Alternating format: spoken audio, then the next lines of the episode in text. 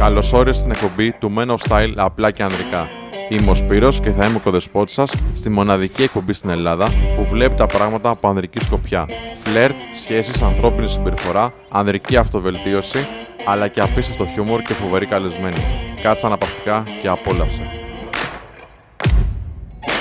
Η σημερινή εκπομπή είναι χορηγούμενη από τη Freedom 24, μια αξιόπιστη επενδυτική πλατφόρμα για την οποία θα βρεις το link στην περιγραφή του βίντεο ακριβώς από κάτω. Χρησιμοποιώντας το link αυτό, στηρίζεις το χορηγό μας και το κανάλι μας. Επίσης, μην ξεχάσεις να πατήσεις δυνατά το like και να κάνεις εγγραφή στο κανάλι μας για να μην χάσεις κανένα βίντεο. Σε ευχαριστούμε για τη στήριξή σου. Μπαμπ! Καλησπέρα.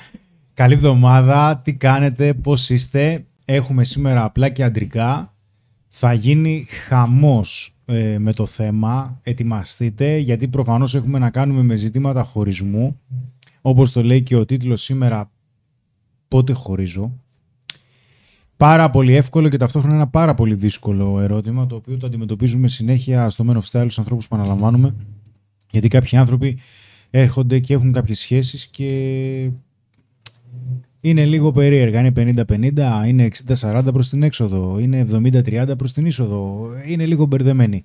Ε, σήμερα να πω ένα καλησπέρα και ευχαριστώ που είναι μαζί μου ο Ανέστης. Καλησπέρα. Γεια σου Ανέστη. Είναι μαζί μας στον ήχο και στην εικόνα ο φοβερός Κωνσταντινός Γεια σου Κωνσταντίνα. που όσο πάει συνεχώς εξελίσσεται σε αυτό το κομμάτι. Τα υπόλοιπα δεν τα ξέρω. Στα τελευταία live έχεις πάει τρένο. Δεν έχει γίνει τίποτα. Μηδέν όλα. Το μηδέν τώρα τι είναι. Λοιπόν, σε λίγο θα συνδεθεί φυσικά μαζί μας, δεν γίνεται να λείπει, ο Σπύρος. Θα είναι σε ζωντανή ανταπόκριση από τη Θεσσαλονίκη για να μας πει και εκεί τι γίνεται ε, και να συμμετέχει φυσικά και στη συζήτηση. Περίπου στις 9.30 θα έχουμε και την Πόλα που έχει τη συμβουλευτική ψυχολογία, έχει τη συμβουλευτική ζεύγους, αναλαμβάνει φυσικά και χωρισμούς κατά κόρον. Οπότε καταλαβαίνετε ότι θα το πλαισιώσουμε το θέμα έτσι όπως χρειάζεται, έτσι όπως του αξίζει. Πάμε να μας πείτε τα νέα σας, τι κάνετε μέχρι να αρχίζουμε κι εμείς να μαζευόμαστε εδώ πέρα, να γινόμαστε παρέα. Πώς πήγε η εβδομάδα σας, αν κάνατε τίποτα έτσι αξιόλογο το Σαββατοκύριακο, άμα ξεκινήσατε και καμιά σειρά να γουστάρετε. Ρε παιδιά, τώρα δεν έχουμε ξεκινήσει ακόμα, εντάξει θα βγω λίγο εκτός θέματος. Ε, ακούω καλά λόγια για το Bodies, τη σειρά στο Netflix. Δεν το ξέρω. Δεν την ξέρεις. Μιλάει για. Τώρα δεν ξέρω αν κάνω spoiler, δεν νομίζω. Για έναν φόνο ο οποίος έχει γίνει σε τρεις διαφορετικές χρονικές περιόδου. Dark μου μυρίζει λίγο η φάση. Είδα άλλη σειρά εγώ πολύ καλή και γρήγορη, 7 επεισόδια. Και σε Αλλά ευχαριστώ που με προσέχεις, Σε ενώ προσέχω, μιλάω, είναι αλλά δεν την σημαντικό. Και αν την, έχει, την έχεις δει ρε Κωνσταντίνε τον πόντι, το έχεις δει καθόλου. Ναι. Ε, αν έχετε δει τη σειρά, πείτε καμιά γνώμη, πείτε, βάλτε καμιά βαθμολογία. Στα 10. Παίρνει 6, 7, 8, 9 στα 10. 9. Δύσκολο. Εσύ ποια είδες; Στο Netflix. Who is Erin Carter? Quiz. Erin Carter. Είναι μια γυναίκα με παρελθόν περίεργο με εγκληματικότητα που αλλάζει χώρα για να αλλάξει ζωή και είναι σε- με ένα περιστατικό επανέρχεται η προηγούμενη της ζωή. Ωραίο, Ναι. είναι και σύντομο. 7 επεισόδια, 8 πόσα είναι. Πόσο είναι ώρα είναι το κάθε επεισόδιο; 45 λεπτά. Εντάξει. Ρολάρι. Ναι, είναι γρήγορο. Ρε. 7 επεισόδια σου λέω και τελειώνει η υπόθεση. Καλά. Έχει κάποιος που είναι 7 επεισόδια και Όχι, έχει, γριδρα- έχει δράση. είναι σε Έχει πιο αργό δράση. και το replay. Έχει Το... δράση. Είναι ωραίος. Τι κάνει ο κόσμος, για πες μου, γιατί εγώ δεν έχω Λοιπόν. δει, δεν βλέπω τα σχόλια τι λένε. Κατερίνα Μπελούτσι. Ο σύντροφός μου έχει διπολική διαταραχή και είναι δύσκολα τα ξεσπάσματά του. Πολλά από αυτά που, το, το- που τον κάνουν να θολώνει το μυαλό του δεν τα αποδέχεται και τίνει να ξεσπάει πάνω μου. Δυσκολεύομαι να χωρίσω. Ε, σε περίπτωση που έχει διαγνωσμένη διπολική διαταραχή, θα χρειαστεί να παίρνει αγωγή και είναι α, άνε, άμεσα λειτουργικός. Ε, προφανώς χρειάζεται να, αν δεν τον παρακολουθεί ήδη, κάποιος που νομίζω ότι θα τον παρακολουθεί, κάποιος ψυχίατρος και να λαμβάνει την αγωγή του. Οι άνθρωποι που λαμβάνουν αγωγή, γιατί έχω συνεδρίσει με άνθρωπο που έχει διπολική διαταραχή, μια χαρά είναι. Αλλά ακολουθεί πιστά την αγωγή του. Αν δεν ακολουθεί την αγωγή του, θα έχετε ζητήματα και ε, θα χρειαστεί κάποια στιγμή να επικοινωνήσεις και σε αυτόν τον άνθρωπο ότι ξέρεις τουλάχιστον ακολούθα την αγωγή σου γιατί εμένα με δυσκολεύει πάρα πολύ αυτό που συμβαίνει. Άμα σε αγαπάει, πιστεύω. Και αν αγαπάει τον αυτό του κυρίως. Για τον Bodies ρώταγα, χαλαρά σας είπα να το πάτε. Λένε για άλλες σειρές. Για το Queen's Gambit, για το Sex Education, για το Cobra Kai, για το True Detective. True Αυτές Detective, αναφέρομαι. παιδιά, σαν την πρώτη σεζόν του True Detective. Τι σειράρα ήταν αυτή. Τι ωραία σειρά. Τι άψογο. Δύο φορές την έχω δει. Και δεν είναι και ελαφρύ. Αλλά τώρα συνδυάστηκε ε, Woody Harrelson. Α, και Μάθη Μακόνακη. Πω, περμηνιάρες και δύο. Ε, τις άλλες σεζόν δεν τις έχω δει. Μου φαίνεται ότι βγαίνει τώρα τέταρτη σεζόν True Detective και μου φαίνεται και παίζουν και πολύ καλή ηθοποιοί. Και βγάζει και καινούργια ταινία και ο Άντωνι Χόπκινς που θα κάνει το Freud, ε. Το, The Last, το Freud's Last Session, αν θυμάμαι καλά τον τίτλο. Τον βλέπω πάλι για οσκαρικό τον Άντωνι Χόπκινς. Για τον Bodies όμως σας ρώτησα αν το έχετε δει, εντάξει.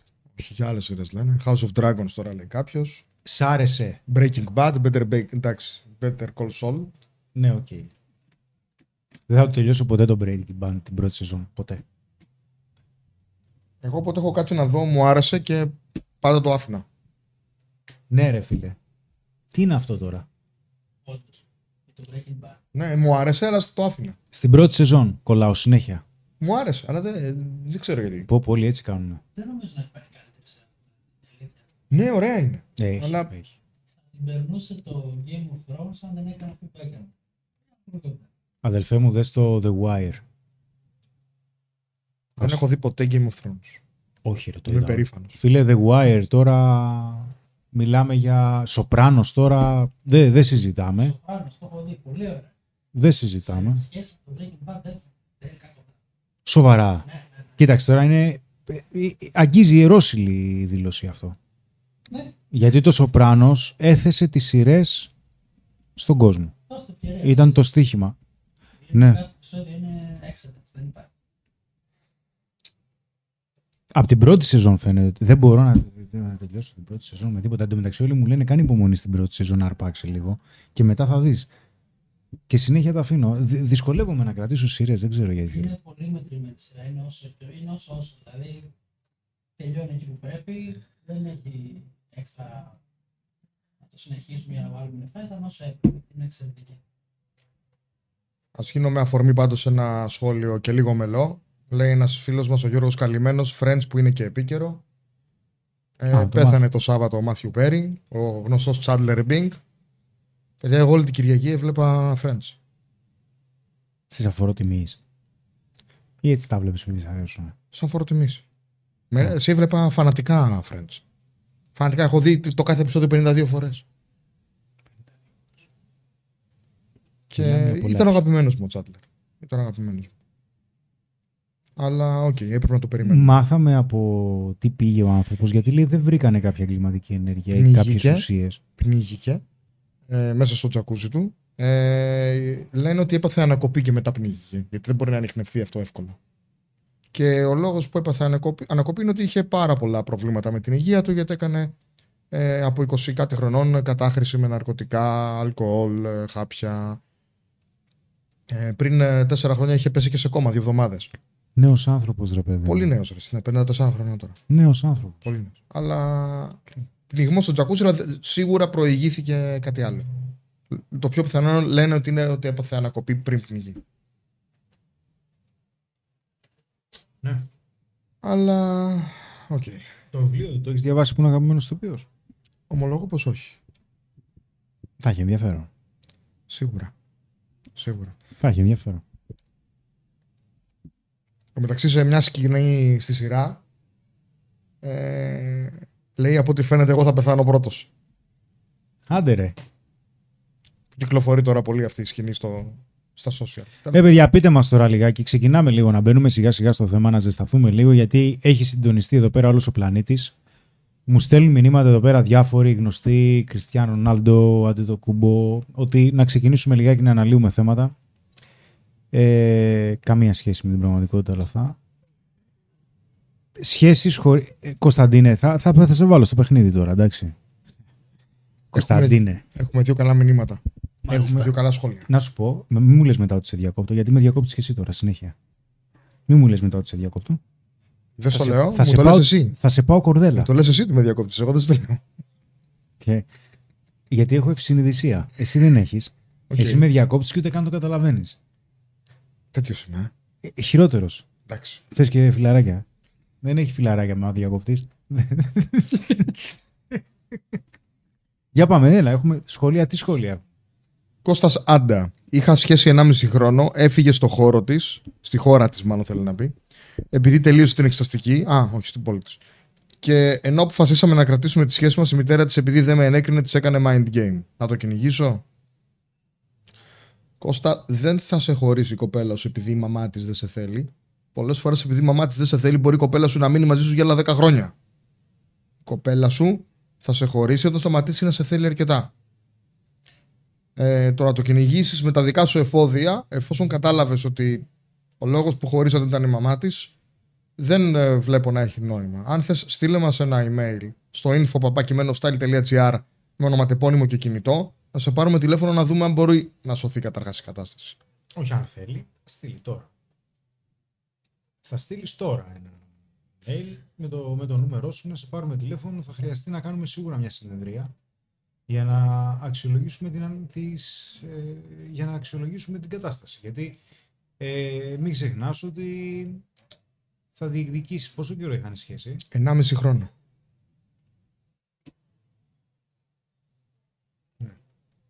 Μια.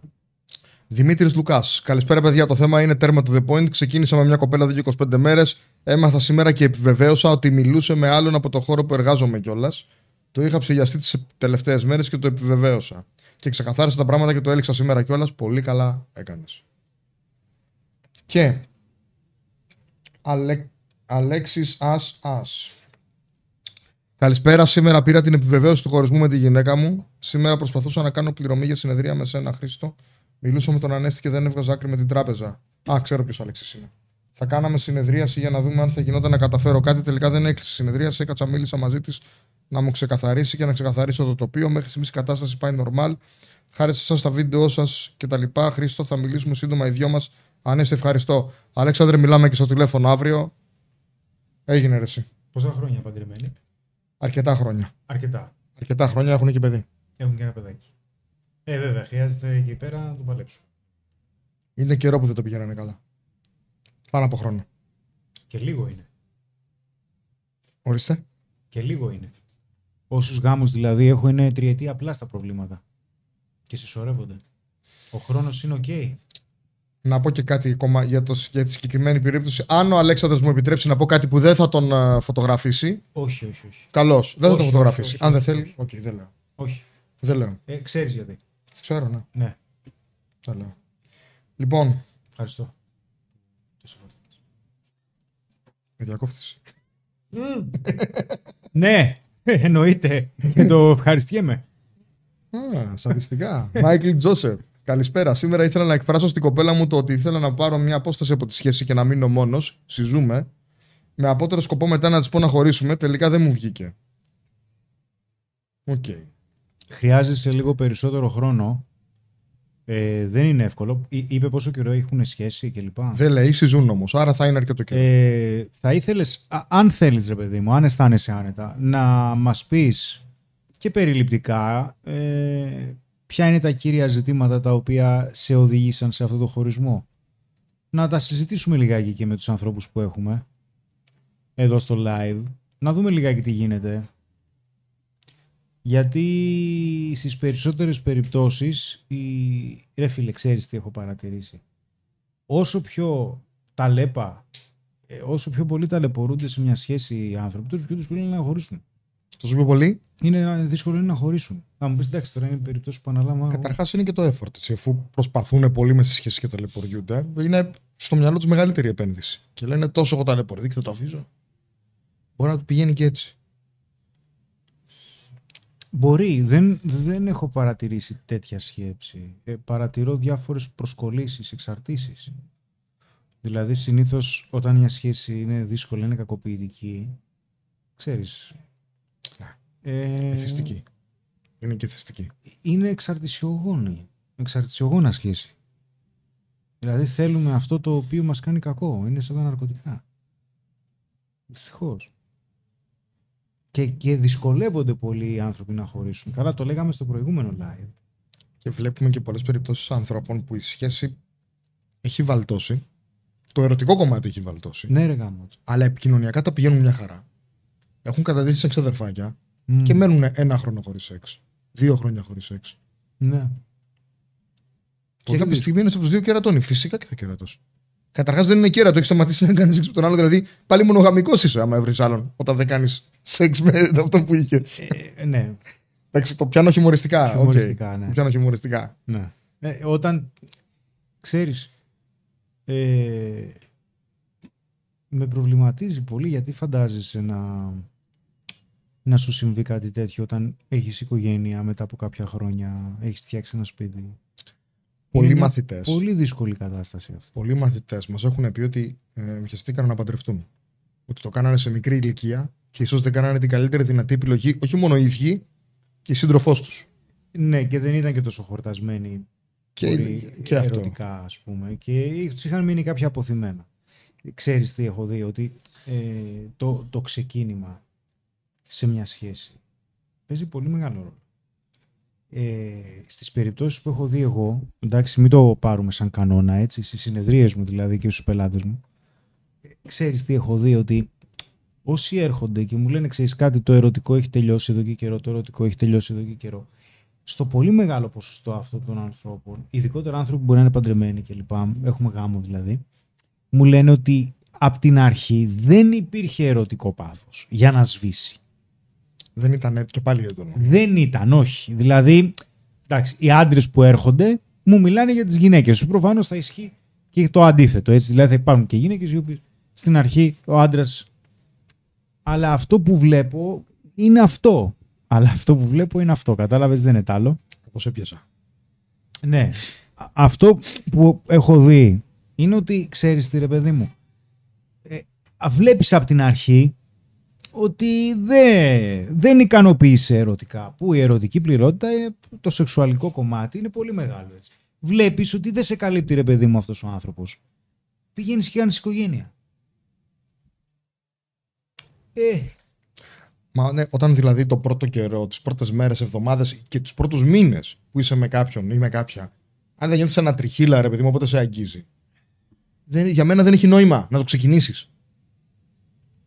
Να το Τι; ξεκινήσεις. Ναι, αν δεν ανατριχιάζει. Δηλαδή, Τόσο πολύ ας πούμε.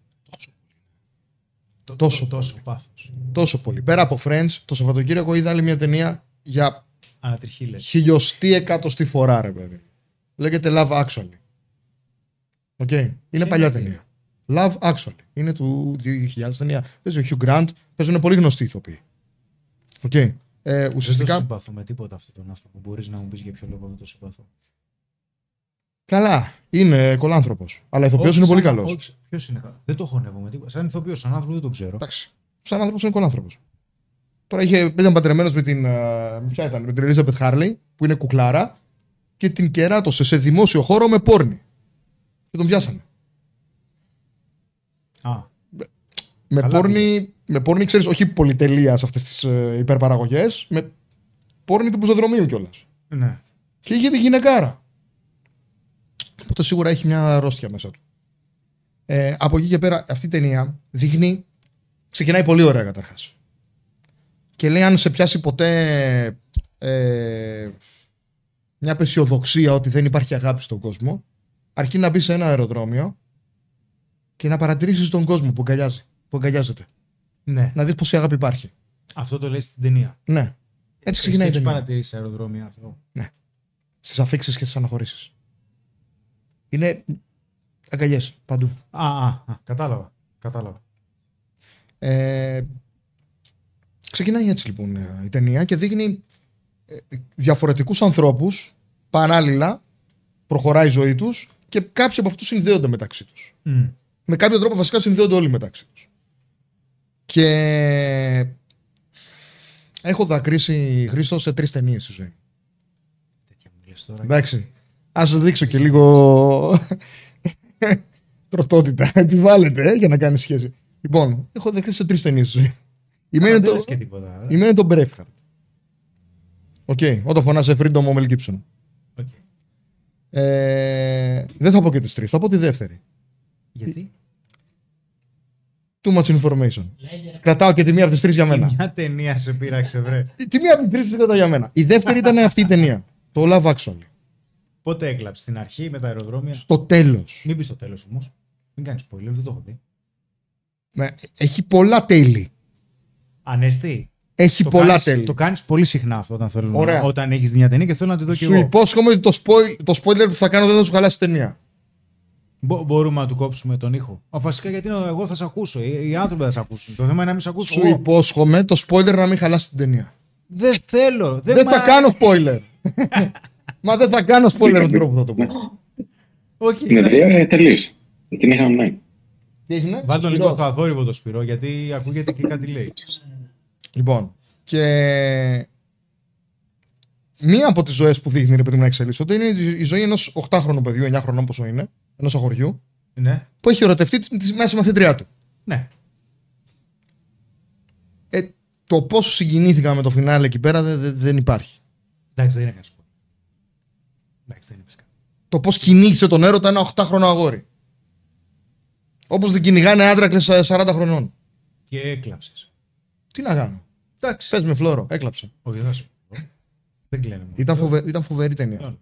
Είναι φοβερή ταινία, αξίζει να δεις. Και έχει, συνδυάζει πάρα πολύ χιούμορ με λίγη καφρίλα και ρομαντισμό. Δεν είναι δηλαδή γλυκανάλατη. Ναι.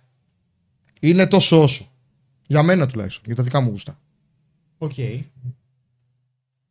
Και είναι από τις αυτή πιο την κλασικές ταινία ταινίες. Τώρα για ποιο λόγο την αναφέραμε, θυμάσαι από που το πιάσαμε το θέμα; για ποιες έκλαψε. Όχι, μωρέ. Ε, ε, ωραία. Πιστεύω ότι δεν παλεύουμε αρκετά για την αγάπη. Και τι αγάπη είναι αυτή αν δεν παλέψουμε για αυτήν. Ναι. Εκεί θα Ε, η κατέληγα. αγάπη είναι πολλά πράγματα. Θυμάστε τι λέγαμε στο private, στο VIP που είχαμε το σεμινάριο, που συζητάγαμε για τις σχέσεις και ε, παρατηρούμε όλο και περισσότερο οι άνθρωποι είναι σαν να αποφεύγουν τις σχέσεις. Ε, ο κόσμος τι λέει παιδιά, τι λέτε εσείς; Ε, είναι σαν να αποφεύγουμε τις σχέσεις, σαν να μας φοβίζουν. Δεν ξέρω πώς το βλέπετε εσείς; Έτσι κι αλλιώς μπορείτε κάποιοι να γράψετε και ανώνυμα, αλλά σας το, αυτή τη στιγμή δεν σας μιλάω σαν επαγγελματίας στον χώρο, σας μιλάω και σαν Χρήστος, σαν ένας γνωστός. Ε, πώς το βλέπετε εσείς, πώς το νιώθετε εσείς; Είναι λες και μας φοβίζουν εσείς, λες τις αποφεύγουμε, λες και είναι μια ευθύνη η οποία δεν τη θέλουμε. Ε, λες και θα μας φέρουν περισσότερα προβλήματα, λες και θα μας φέρουν κάποιες υποχρεώσεις που δεν θέλουμε. Λες και τις έχουμε δει ρε παιδί μου σαν δουλειά. Τι, τι πιστεύετε, πραγματικά πείτε μου, τι βλέπετε από τους φίλους σας, γουστάρουνε, γιατί εμάς, όλοι οι άνθρωποι που αναλαμβάνουμε, θέλουν να βρουν μια ποιοτική σχέση.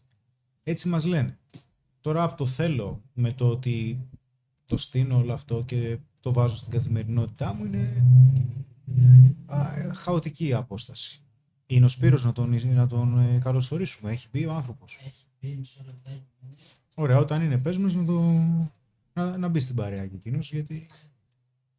Ε, ναι, και ναι, τι λέει ο κόσμος. ρε. Έχουμε πολλά μηνύματα τώρα και τα χάσα γιατί Ξαναβρέστα. είχα αφοσιωθεί σε σένα. Ξαναβρέστα. Ευχαριστώ. Ευχαριστώ.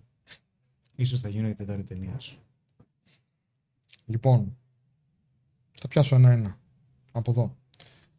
Καλά, μην τα Ε, πεις όλα. Μα, Τα, τα σημαντικά θα πω, βέβαια. ναι, Στεφανία Παπ. Ξεκίνησε μια σχέση με όλα τα καλά. Τελείωσε κάτι που για μένα ήταν ακόμα στην αρχή και δεν ήταν ιδιαίτερα διαχειρίσιμο. Δεν ξέρω αν πρέπει να το πάρω προσωπικά ή στην άλλη πλευρά συμβαίνει κάτι πιο βαθύ. Αξίζει να το αφήσω. Ρωτάει αν αξίζει να το αφήσει. πού να ξέρουμε, ρε παιδί μου. άξιζε. Σας έχω εδώ. Το ξέρουμε προσωπικά. Καλησπέρα, καλησπέρα. Καλησπέρα, ρε παιδιά, τι κάνετε; Πάρα πολύ καλά. Τι έχει γίνει, κάψε το σενάριο εκπομπή; Συζητάμε για ταινίες τώρα αισθηματικές. Τι γίνεται; Υπάρχουν κάποιες ταινίες που αν Ανέσης ήθελε για το δικό του λόγο να τις αναφέρει. Δεν μπορούσα να τον κρατήσω. Τι είναι αυτά τα μελαγχολικά, έτσι, ρομαντικά τώρα; Εγώ σας έχω στο μυαλό μου ως ε, πολύ σκληρούς Ανέστη. Τι συνέβη τώρα; Η επιφάνεια είναι σκληρή, αλλά Δεν μέσα. πολεμάμε για την αγάπη. Η επιφάνεια είναι. Ο πολεμιστής πολεμάει, Σπύρο. Έχεις δίκιο, έχεις δίκιο. Εντάξει, καταλαβαίνω πώς το λες. Καλησπέρα σε όλους, καλησπέρα α, και στο αγαπητό κοινό, καλησπέρα και στον Κώστα. Ε, από τη Θεσσαλονίκη που έχουμε έρθει μαζί με τον Κάζο και κάνουμε α, γυρίσματα εδώ πέρα στους αγαπητούς πελάτες μας. Α, είστε καλά, πώς είστε, τι κάνετε; Πάρα πολύ καλά. Μα, Καλησπέρα. Μια χαρά, μια χαρά. Καλά, μην τα πεις όλα. Το ξέρουν προσωπικά. Καλησπέρα, καλησπέρα. Εδώ πέρα μιλάμε για τη θεματάρα μας τώρα. Ζεσταίνουμε σιγά σιγά το θέμα για να μαζευτεί Μμ. όλη η παρέα, γιατί έχουμε να αναφέρουμε πολλά πράγματα. Λοιπόν, όπως είστε, δεν ξέρω αν μπορεί να φανεί. Θα σας δείξω ποιον έχω εδώ παρέα μου. Ήρθε να μας κάνει παρέα έτσι λίγο στο live. Δημήτρης Δημητριάδης. Καλησπέρα, καλησπέρα. Καλησπέρα, καλησπέρα Δημήτρη. λοιπόν, παιδιά, σας ακούμε με προσοχή. Ε, να πω ότι ο, ο χωρισμός για μένα είναι ένα κομμάτι, αν θέλετε, της, ε, του ταξιδιού μιας σχέσης. Αναπόφευκτα δηλαδή θα έρθει κάποια στιγμή. Ε, και μ, είναι λίγο ε, δύσκολη σαν κατάσταση σίγουρα, αλλά πρέπει να την έχουμε στο μυαλό μας ότι είναι μέσα στο παιχνίδι. Και μπορεί να τον ε, καλωσορίσουμε εμείς, να τον ζητήσουμε εμείς τον χωρισμό και τις πιο πολλές φορές α, αυτό μπορεί να είναι λυτρωτικό. Μπορεί και να μας έρθει και να μας έρθει τα μπλάς και να ψάχνουμε να δούμε πώς μπορούμε να συνέλθουμε με αυτό. Σε κάθε περίπτωση όμως, θα πρέπει να έχουμε στο μυαλό μας ότι κάποια στιγμή όλα τα ωραία τελειώνουν. Έτσι δεν είναι. Ε, όταν βλέπεις ότι είσαι σε μια σχέση ειδικά, η ο- στην οποία δεν περνάς καλά, στην οποία α, νιώθεις τοξικότητα, στην οποία τα πράγματα δεν είναι όπως στην αρχή α, και κάνεις τις κουβέντες που πρέπει και βλέπεις ότι οι κουβέντες αυτές δεν καταλήγουν πουθενά. Ε, μπορεί να είναι και μια διέξοδος χωρισμός. Δεν ξέρω πώς το βλέπετε αυτό. Ε, Ένας κωμικός είχε πει πολύ πετυχημένα. Ήταν αστείο βέβαια, αλλά το είχε πει πολύ πετυχημένα. Ένας γάμος ε, θα λήξει ή επειδή θα έρθει το διαζύγιο ή επειδή ένας από τους δύο θα πεθάνει. Και μετά λέει ξαφνικά το διαζύγιο δεν ακούγεται τόσο άσχημο. Ε, οπότε, οκ, κάθε σχέση έχει αρχή, μέση, τέλος. Αλλά μπορεί το τέλος, ρε παιδιά, να μην είναι χωρισμός. Μπορεί να είναι δύο άνθρωποι που είναι για πάντα μαζί. Όσο κρατήσει αυτό το πάντα για, για τη ζωή τους. Ο χωρισμός Ναι. δεν είναι κάτι νομοτελειακό. Δεν σημαίνει ότι σε οποιαδήποτε σχέση βρίσκεσαι θα χωρίσεις. Γιατί αλλιώς ε, πολύ, υπάρχει μεγάλη πιθανότητα να αποτρέψει κάποιον άνθρωπο να κάνει μια σχέση γιατί μπορεί να, το, να πει ότι ξέρεις κάτι θα πονέσω πολύ άμα χωρίσω και αν δεθώ οπότε επιλέγω να μην δενθώ και αυτός είναι και ένας από τους κύριους λόγους που οι άνθρωποι μπορεί να αποφ... κάποιοι άνθρωποι αποφεύγουν να κάνουν σχέσεις γιατί αποφεύγουν να συνδεθούν γιατί σου λέει ότι αν συνδεθώ υπάρχει περίπτωση να εγκαταλειφθώ. Φυσικά αυτό είναι ένα, προέρχεται από κάποια γωνεακά πρότυπα τα οποία ενισχύουν αυτόν τον φόβο και αυτόν τον μέτρο προστασίας που παίρνει ασυνείδητα ο άνθρωπος και αποφεύγει να συνδεθεί συναισθηματικά, να αφαιθεί κλπ. να προσφέρει. Το ότι δεν θα κρατήσουν όλες οι σχέσεις για πάντα, εντάξει, αυτό υπάρχει από πάντα. Ε, κάποιες σχέσεις μπορεί να κρατήσουν. Αυτό δεν σημαίνει όμως ότι μία σχέση δεν είναι ποιοτική.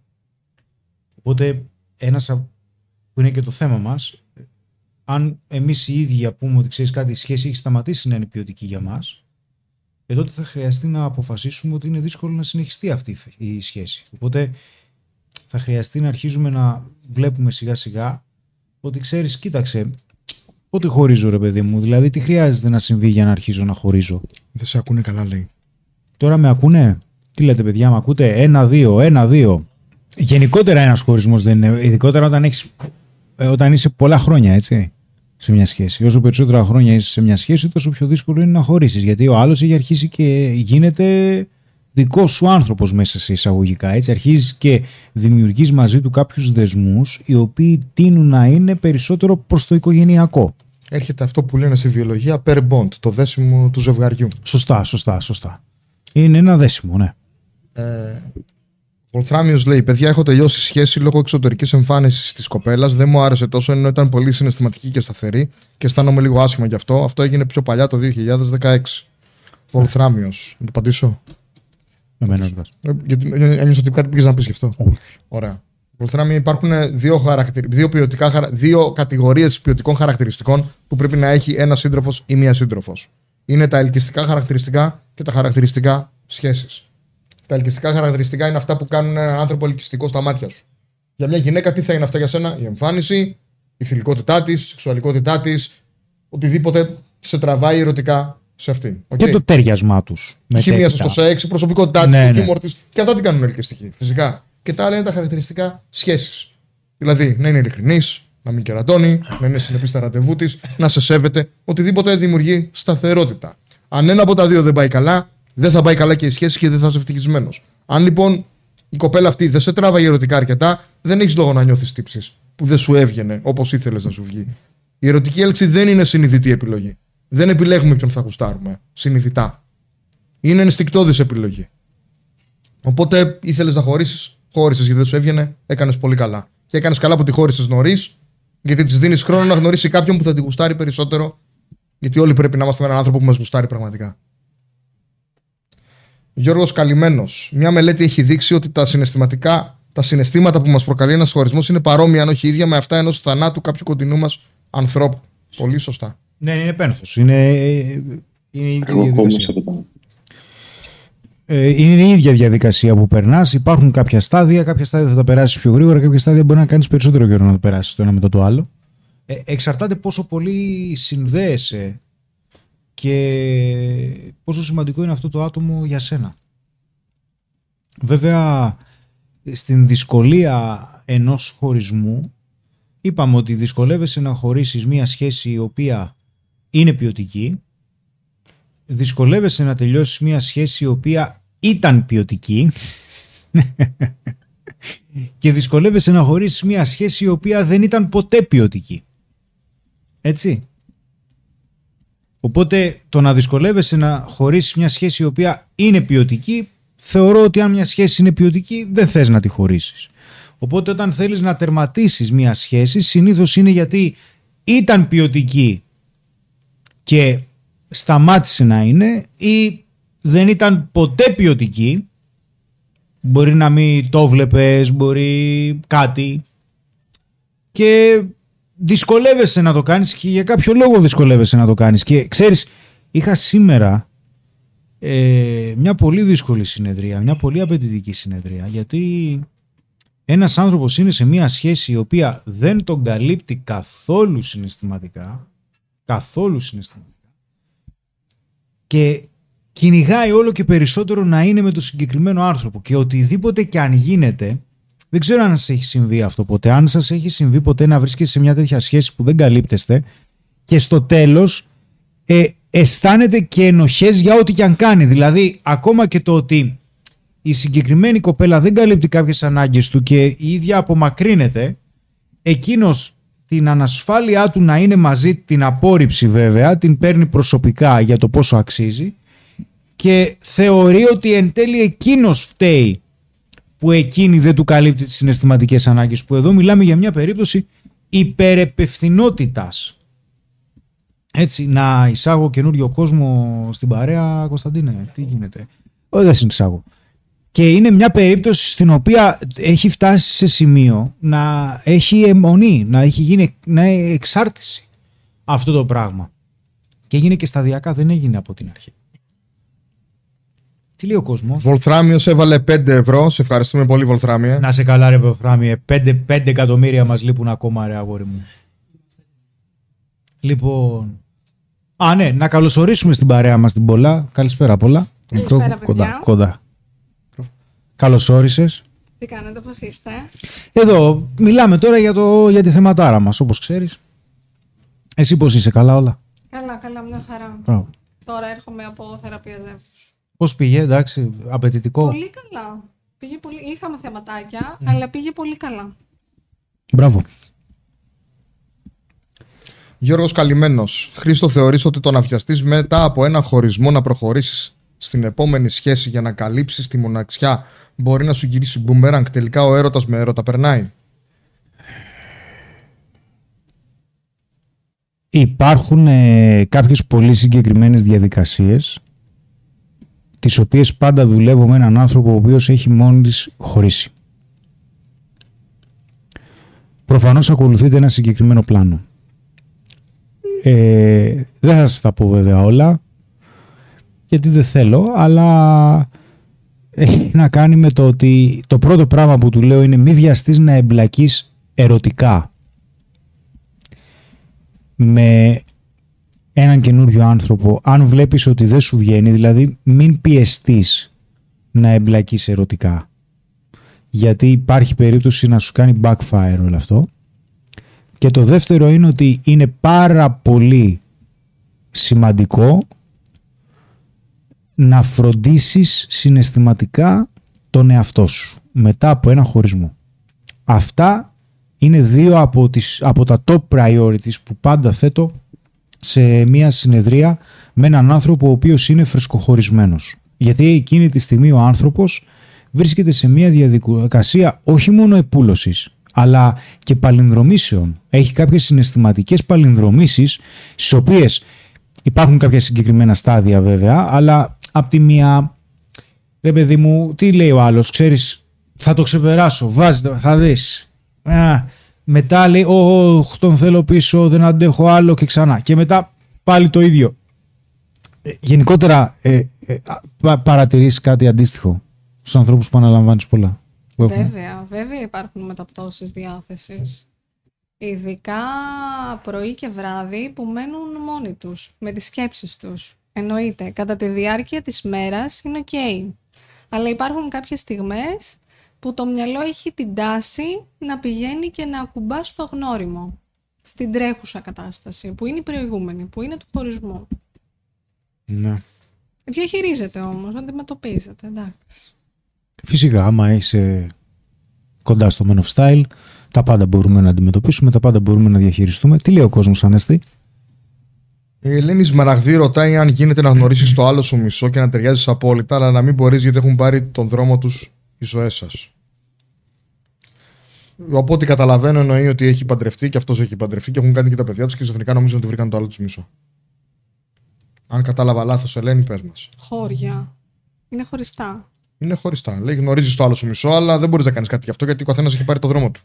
Άρα τι, να, τι άλλο να εννοεί, έχουν κάνει οικογένεια. Ε, τι εννοείς όμως, ε, Να το εξηγήσεις. σε τι φάση έχει προχωρήσει η σχέση σας και έχεις καταλάβει ότι είναι το άλλο σου μισό; Έχετε συνάψει κάποιο είδος σχέσης και έχεις καταλάβει ότι είναι το άλλο σου μισό; Έχει περάσει μεγάλο χρονικό διάστημα και είναι το άλλο σου μισό; Ε, σε ένα μήνα κατάλαβες ότι είναι το άλλο σου μισό; Ε, έχετε απλά βγει; Ξέρεις, το είναι το άλλο μου μισό Εντάξει, δεν λέω. Μπορεί ρε παιδί μου να το καταλάβεις στις πρώτες επαφές, στις πρώτες συναντήσεις, αλλά ε, θέλει και κάποιο χρόνο να, να αρχίσει να δένει το γλυκό. Γιατί Εντάξει. ο ενθουσιασμό. Να διακόψω λίγο. Ναι, Εδώ παι- είναι και πολύ σημαντικό να δούμε σε τι σχέσεις είναι ήδη ή σε τι γάμους. Αν είναι. Εφόσον έχουν παιδιά και είναι κάπου αλλού, Ναι. είναι εύλογο να καταλάβουμε, να δούμε και σε τι κατάσταση είναι ήδη. Ναι, Πριν κάτσε να συναντήσεις δούμε τι το θα άλλο μας σου πει. Καταρχάς, ο Νίκ Νίκ Εσάρ έβαλε και αυτός 5 ευρώ. Σε ευχαριστούμε. Ευχαριστούμε, ευχαριστούμε, ευχαριστούμε. ευχαριστούμε. Και Λοιπόν. 5.000 ευρώ. Ναι, παιδιά, ποιο θέλει να βάλει 5 ευρώ επί 100 δεν μας πειράζει. Δεν θα, Επί είχαμε, δεν θα είχαμε τέτοιο θέμα. 1000, 5 επί 1000. Ευχαριστούμε, το εκτιμούμε πάρα πολύ, να το ξέρετε. Είναι α- απόλυτα φυσιολογικό. Ε, με τα like τι κάνουμε, Ανέστη; Ε, ο κόσμος Δεν είναι λίγα ούτε πολλά. 483 ε, είναι online τώρα, 217 τα like. Θέλουμε άλλα 83 like να πάμε 300. Παιδιά, κοιτάξτε, είναι λόγος χωρισμού αυτός, ε. δεν, δεν νομίζω δηλαδή ότι χρειάζεται να το καταλάβουμε. Ε, Είναι ένας λόγος. Δεν, δεν δυσκολευόμαστε εμείς αυτά. Εμείς είμαστε μπαμ μπαμ σε αυτά. Δεν το διαπραγματευόμαστε. Τουλάχιστον 300 να πάει για να συνεχίσω. Δεν δεν μου βγαίνει να πάω παραπάνω. Να μιλήσω. Θέλουμε άλλα 82 like. Για να πάμε 300.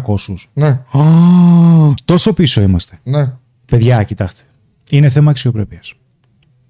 Ε. Τουλάχιστον μέσα στα 5 λεπτά πρέπει να έχουμε πάει 300. Γιατί εμένα δεν μου βγαίνει. δεν μου βγαίνει να συζητήσω. Μιτσάκο τρομερός. Λέει. Αν ένα ζευγάρι περνάει ένα βρασμό ψυχής ατάκες τύπου χωρίζουμε και μετά τον βρασμό είναι όλα OK και μετανιωμένοι, αυτό πώς το διαχειριζόμαστε; Μιτσάκο. Θα απαντήσω εγώ.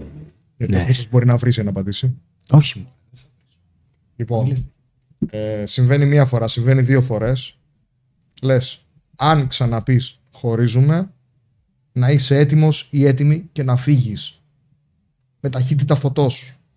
Δεν θα το πετάς όπως γουστάρεις και όποτε γουστάρεις σε ένα τζακωμό. Αν το ξαναπείς, δεν θα με ξαναδείς. Έτσι τελειώνει αυτό το παραμύθι. Και φυσικά πρέπει να είσαι διατεθειμένος να το κάνεις και πράξη. Αλλιώς θα γίνει πάλι κάτι που δεν το παίρνεις στα σοβαρά κανένας. και θα συνεχίζεται ο κύκλος.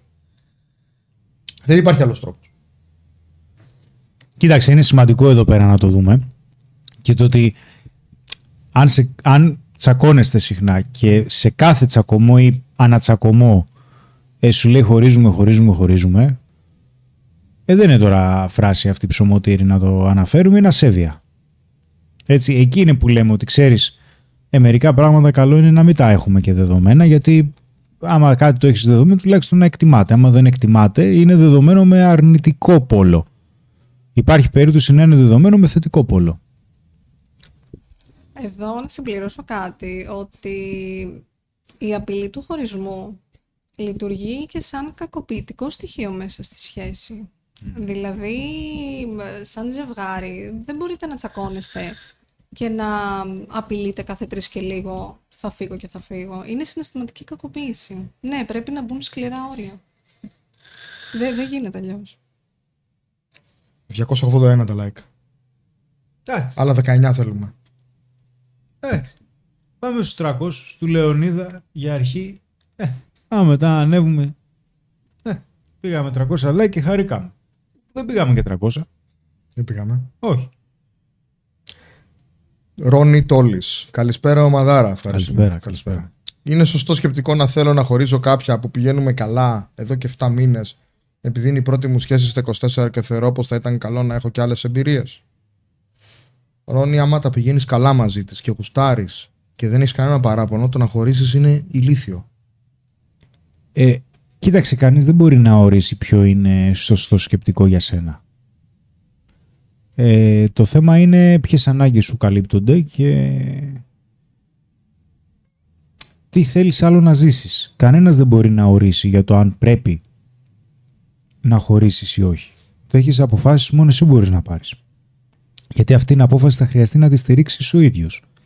Μην μπεις στη διαδικασία και χωρίσεις και μετά ξανακυλήσεις και τα ξαναβρείτε, γιατί θα είναι βασανιστικό και για τους δυο σας, ειδικότερα για τον άνθρωπο που τον χωρίζεις, έτσι.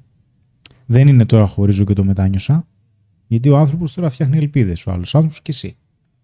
Αν δηλαδή είσαι πραγματικά αποφασισμένος, γιατί ξέρεις το συζητάγαμε πριν και στο private, που είναι προγραμματάρα, ε, γιατί είναι, είναι πρόγραμμα το οποίο οι άνθρωποι έχουν πρόσβαση για δύο χρόνια σε όλα μας τα προγράμματα. Συν τα θεωρητικά μαθήματα που κάνουμε εν αλλάξ ο Ανέστης, ο Σπύρος και εγώ. Οπότε καταλαβαίνετε ότι αν δεν έχετε ενημερωθεί, χρειάζεται να ενημερωθείτε στο info.menofstyle.gr info.menofstyle.gr ρεζίλη γίναμε και παίρνετε τηλέφωνο στο 210 25 25 900 για να ενημερωθείτε, να κλείσετε ένα ραντεβού με κάποιον άνθρωπό μας για να ενημερωθείτε για το private.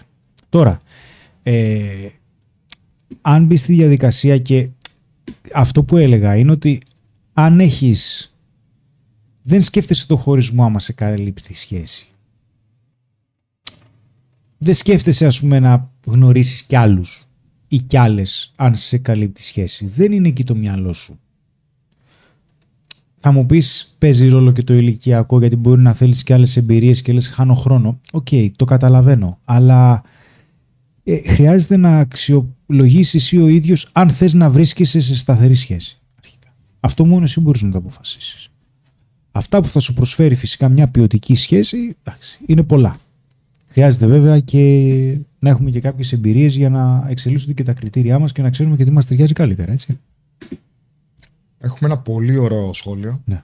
με ερώτηση. Νίκ Βον Κάρμα. Όταν η κοπέλα σου αρχίζει να μην επενδύει στη σχέση σας και να απομακρύνεται και εσύ κάνεις το ίδιο, αλλά μετά σε κατηγορεί ότι είσαι εκδικητικός, τι κάνεις, δεν είναι εν μέρει αλήθεια αυτό; Ευχαριστώ. Να απαντήσω εγώ. Μάλλον. Ε, θα σου πω καταρχάς λεκτικά πώς το διαχειρίζεσαι. Ε, θα σε πει εκδικητικό και ότι κάνεις αντίπεινα. Θα απαντάς να σου πω, αυτή είναι η πραγματικότητα, ότι δίνεις, παίρνεις. Αν σ' αρέσει. Αν δεν σ' αρέσει, κοίτα να αλλάξεις τη συμπεριφορά σου. Όπα, όπα, όπα, όπα. Περίμενε, περίμενε. Εντάξει. Κου. Πε, περίμενε, περίμενε. Περιμένω. Εντάξει.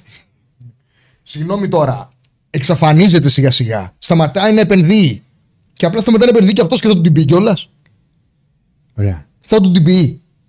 Αρχικά, το πρώτο πράγμα που κάνουμε όταν ο άλλος αρχίζει και πέφτει η επένδυση του σε εμάς, ε, του κάνουμε μια συζήτηση και βλέπουμε, του λέμε ότι έχω παρατηρήσει πως η συμπεριφορά σου έχει κάποιες αλλαγές. Δηλαδή, εκεί που ασχολιώσουν περισσότερο, έπαιρνες κάποιες πρωτοβουλίες, έχεις σταματήσει να παίρνεις αυτές τις πρωτοβουλίες. Και όταν παρατηρώ κάτι τέτοιο, ε, αρχίζω και μου δημιουργείται και εμένα η ανάγκη να κρατήσω κι εγώ μια απόσταση γιατί δεν μου δείχνεις ότι είμαι τόσο σημαντικός για σένα όσο είσαι σημαντικός ή σημαντική εσύ για μένα. Και μετά μπαίνουμε στη διαδικασία και βλέπουμε ότι αν ο άλλο άτομο συνεχίζει και η επένδυση αυτή πέφτει, φυσικά μειώνουμε και εμείς την επένδυση. Και αν έρθει και πει, ξέρεις κάτι, είσαι εκδικητικός, εντάξει, εκείνη τη στιγμή λέμε ότι ξέρεις κάτι, αυτό είναι άδικο για μένα, να μου βάζεις αυτή την ταμπέλα, γιατί άρχισες να απομακρύνεσαι και σου είπα ότι όταν απομακρύνεσαι, αισθάνομαι σαν σκυλί που κυνηγάει κάποιο κόκαλο, αν απομακρύνεσαι και προσπαθώ εγώ να σε φέρω κοντά μου. Αλλά αν υπάρχει κάτι άλλο που θέλεις να το συζητήσουμε και να μου εξηγήσεις αυτή τη συμπεριφορά, γιατί συνεχίζω και δεν την καταλαβαίνω, γιατί συνεχίζει να μην μου βγαίνει, να μην θέλω να επενδύσω κι εγώ, γιατί το θεωρώ άδικο να επενδύω μόνο εγώ και εσύ να απομακρύνεσαι. OK. Okay. Εδώ ξέρετε τι συμβαίνει. Εγώ το βλέπω στις συνεδρίες μου πάρα πολύ συχνά. Όταν κάποιος μειώνει επένδυση και η άλλη μεριά βάζει τα όριά της, μετά λέει, όπα, τι έγινε, γιατί μου συμπεριφέρεσαι έτσι; Σε θέλω δίπλα μου, σε θέλω κοντά μου. Γιατί αυτή η συμπεριφορά; Το είσαι εκδικητικός στην έτσουξη, αυτό δείχνει. Ναι, ναι, ναι, ναι, ναι. Ενώ αν ήταν από δίπλα, θα συνεχιζόταν αυτή η συμπεριφορά. Που ακόμα και όρια να βάλει, από τη στιγμή που αρχίζει και μειώνει η επένδυση, ακόμα και με τα όρια θα συνεχιστεί αυτό. Δεν έχει να κάνει δηλαδή φέρνει αντίσταση στα όρια στην ουσία, για να το δώσουμε να το καταλάβει. Είναι λίγο περίπλοκο. Δηλαδή, ακόμα και αν βάλει όριο λεκτικό, ενώ το άλλο άτομο που μακρύνεται. Απλά τον θέλει κοντά την άλλη μεριά για σωσίβιο εξομάλυνσης χωρισμού. Δηλαδή, για εξήγησε εδώ μας αυτό τώρα. Δηλαδή, μειώνουμε επένδυση. Δεν θέλω να το καταλάβεις και να με κόψεις απότομα. Θέλω σιγά σιγά. Γιατί εγώ δεν το έχω πάρει ακόμα απόφαση. Το βλέπεις στη συμπεριφορά μου. Α, οπότε όταν. Σιγά σιγά το θέλω. Δεν το θέλω απότομα. Και αντιστέκομαι. Όπου γιατί δεν μου συμπεριφέρεσαι έτσι. Δεν έχω okay. σιγουριά. Υπάρχει περίπτωση λοιπόν από τη στιγμή που το άλλο άτομο αρχίζει και μειώνει η επένδυση, έχει αρχίσει ήδη και πέφτει το ενδιαφέρον στη σχέση. Και, ναι. και απλά δεν σκέφτεται, έχει αρχίσει και σκέφτεται το, το χωρισμό. Ναι, ναι, απλά δεν το θέλει απότομα. Ναι, Εκεί όμως είναι ένα παράθυρο ευκαιρίας για τον άνθρωπο που έχουμε εμείς να εισάγει μια διαφορετική συμπεριφορά και μια αντιμετώπιση γιατί μπορεί να αλλάξει το σκηνικό. Ε. Αυτό ε. ακριβώς. Ναι, ναι OK. Okay, okay. Ενδιαφέρον. Πόσα like έχουμε, κάτσε περίμενε. 318. Μιλάμε για επένδυση. Εντάξει, εντάξει. Ευχαριστούμε, παιδιά. Εντάξει, βλέπετε, δεν ε, χοροπηδάω κιόλας. Γιώργος Καλυμμένος. Υπάρχει εξήγηση όταν ο άλλος κάθε φορά μετά από διαφωνίες και εντάσεις αντί να κάτσει να το συζητήσει να εξαφανίζεται για μέρες και μετά να επιστρέφει σαν να μην συνέβη τίποτα. Άντε καλέ τώρα. Έλα, έλα. Ας βρει κλειστή την πόρτα. Άντε τώρα. Μα, δηλαδή, πρώτα απ' όλα το συγκεκριμένο άτομο έχει πολύ μεγάλο ζήτημα στις συγκρούσεις. Ακόμα από τη στιγμή που γίνεται αυτή η σύγκρουση, πραγματικά πιστεύω ότι το κάνει για να τιμωρήσει τον άλλον, να τον γονατίσει. Εξαφανίζομαι επίτηδες. Είναι παλιμπεδισμός. Όχι, δεν ξανάρχισε. Από τη στιγμή που εξαφανίζεται, δεν, ξα... δεν ξαναγυρνάς. Είναι σοκαριστικό έτσι ψυχολογικά. Και αν τον δεχτεί χωρίς καμία αντίσταση, θα το βρει μαγαζί τη σχέση και είναι θέμα χρόνου να ξανασυμβαίνει. Γιατί αυτές οι συμπεριφορές κλιμακώνονται. Ναι, γιατί φυσικά για την επένδυση. Ναι, και μιας και μιλάμε για επένδυση, παιδιά, Α κάνουμε ένα διάλειμμα για το χορηγό μας, να δούμε ποιος είναι ο καλύτερος στις επενδύσεις. Ξέρεις πολύ καλά πόσο σημαντικό είναι για μας να επενδύουμε στον εαυτό μας καθημερινά. Και αν θέλεις και εσύ να επενδύσεις, δεν υπάρχει καλύτερη πλατφόρμα από το σημερινό χορηγό μας, τη Freedom 24. Άνοιξε τώρα ένα λογαριασμό D-Account για να παίρνεις 2,5% ετησίως σε καταθέσεις ευρώ σε καθημερινή βάση. Το D-Account προσφέρει πρόσβαση σε 1 εκατομμύριο μετοχές, σε ETF, stock options και άλλα χρηματοοικονομικά μέσα, προαγορές προσφορές νέων μετοχών στην αγορά, καλύτερες τιμές και δίκαιες προμήθειες. Επίσης, διαθέτει τη χαμηλότερη τιμή σε stock options στην Ευρώπη με 0,65 δολάρια ανά παραγγελία. Και γιατί να επιλέξεις Freedom 24, επειδή είναι ευρωπαϊκή θηγατρική της Αμερικάνικης εταιρείας Freedom Holding Corporation, εισηγμένη σε Nasdaq, είναι αξιόπιστη, διαφανής και ελέγχεται και από SASEC και από Buffin και από SEC. Τι άλλο θες; Πάτησε το παρακάτω link για να φτιάξεις και εσύ τώρα το δικό σου επενδυτικό λογαριασμό στη Freedom 24. Και επιστρέψαμε. Επιστρέψαμε, ναι. Ε, Χορηγός μας, ε, Freedom Εγγύηση, όσον αφορά για οποιοδήποτε είδος επένδυση θέλετε να κάνετε. Προφανώς έχει αποδειχθεί ότι είναι, αν όχι η πιο αξιόπιστη, μία από τις αξιόπιστες πλατφόρμες χρηματοοικονομικών συναλλαγών αυτή τη στιγμή. Πραγματικά αξίζει. Ξέρουμε και τους ανθρώπους που τρέχουν την εταιρεία στην Ελλάδα και το μόνο που μπορώ να σας πω είναι ότι καλύτερο πραγματικά. Τώρα, ε, ναι, για επενδύσεις πάλι θα πούμε. Παιδιά, κοιτάξτε, επειδή πρέπει να επιστρέψουμε πάλι στον τίτλο, δηλαδή για ποιο λόγο δυσκολεύομαι τόσο πολύ να χωρίσω, έτσι. Όχι, Πότε, χωρί... ναι, πότε χωρίζω. Ναι. Ναι, πότε θα καταλάβω, ρε παιδί μου, ότι ξέρεις, δεν το αντέχω άλλο. Α, το απάντησα. Ε, Έχει να κάνει με τα όρια αντοχής σου. Δηλαδή, όταν δεις ότι κάποια στιγμή σταματάς να αντέχεις κάποια πράγματα, ε, τότε αρχίζεις και επαναπροσδιορίζεις λιγάκι τι συμβαίνει. Βέβαια, ε, είναι σημαντικό εδώ πέρα να αναφέρουμε ότι δεν υπάρχει διαπραγμάτευση για το αν χρειάζεται να χωρίσουμε ή όχι όταν αρχίζουμε και έχουμε σημάδια κακοποιητικών συμπεριφορών. Δεν μιλάμε τώρα, παιδιά, δεν θέλω καν να αναφέρω, αλλά θα το αναφέρω για σωματική κακοποίηση, έτσι, δεν αγγίζουμε... Τι να πω τώρα, αυτά κανονικά για μας είναι σενάρια επιστημονικής φαντασίας, αλλά δεν είναι για τον κόσμο τον υπόλοιπο. Ε, δεν αγγίζουμε ποτέ τον άλλο άνθρωπο, ούτε σπροξήματα περίεργα, ούτε τίποτα. Είναι κακοποίηση. Έτσι, δεν παίζουμε με αυτά. Προφανώς όταν υπάρχει σωματική ένταση ανάμεσα στους ανθρώπους όταν τσακώνονται, ε, προφανώς είναι ένα πολύ σημαντικό σημάδι για να σκεφτόμαστε το χωρισμό. Αλλά επειδή η σωματική κακοποίηση είναι πολύ πιο εμφανής από την συναισθηματική κακοποίηση, έχουμε γυρίσει πάρα πολλά βίντεο, έχουμε κάνει πολλές συζητήσεις για τη συναισθηματική κακοποίηση, είναι σημαντικό να καταλάβουμε ότι από τη στιγμή που βλέπουμε ότι η σχέση έχει αρχίσει και γίνεται τοξική, ε, ο χωρισμός θα χρειαστεί να γίνεται μονόδρομος, μονόδρομος για μας, γιατί όσο περισσότερο μένουμε σε μια τοξική σχέση, που τα λέγαμε και στην προηγούμενη ε, στο προηγούμενο live, όσο περισσότερο μένουμε σε μια τοξική σχέση, τόσο πιο δύσκολο είναι να βγούμε από αυτήν. Είναι λες και μας κάνουν ξόρκια με την αυτοεκτίμησή μας, έτσι. Οπότε, Είναι πολύ σημαντικό να το εξηγήσουμε με πολύ απλά λόγια για να το καταλάβει ο κόσμος. Πότε αποχωρούμε από μία σχέση. Είναι πολύ απλό. Όταν γίνεται σαδιστική. Και τι σημαίνει αυτό; Όταν α, ξέρω τι σου κάνω κακό, μου το έχεις εκφράσει, μου το έχεις επικοινωνήσει και εγώ συνεχίζω και σου Το κάνεις κακό. Κάνω αυτό το κακό. Χωρίς να υπολογίζω, χωρίς να ε, τι πόνο σου προκαλώ.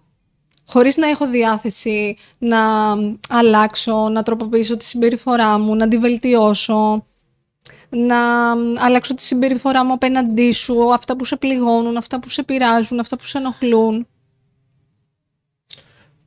το παιχνίδι δηλαδή παίζεται στην ενσυναίσθηση εδώ πέρα. Ναι. Στο κατά πόσο δείχνω ότι υπολογίζω το πώς νιώθεις, δηλαδή τις ανάγκες σου. Το κατά πόσο μου είναι σημαντικός ο τρόπος που αισθάνεσαι και νιώθεις μέσα σε αυτή τη σχέση. Είναι πολύ απλό. Μπορούμε να πούμε χίλιους δυο λόγους γιατί να χωρίσει ένα ζευγάρι. Όλα περιστοιχίζονται γύρω από εκεί. Όταν η σχέση γίνεται σαδιστική με αυτή την έννοια.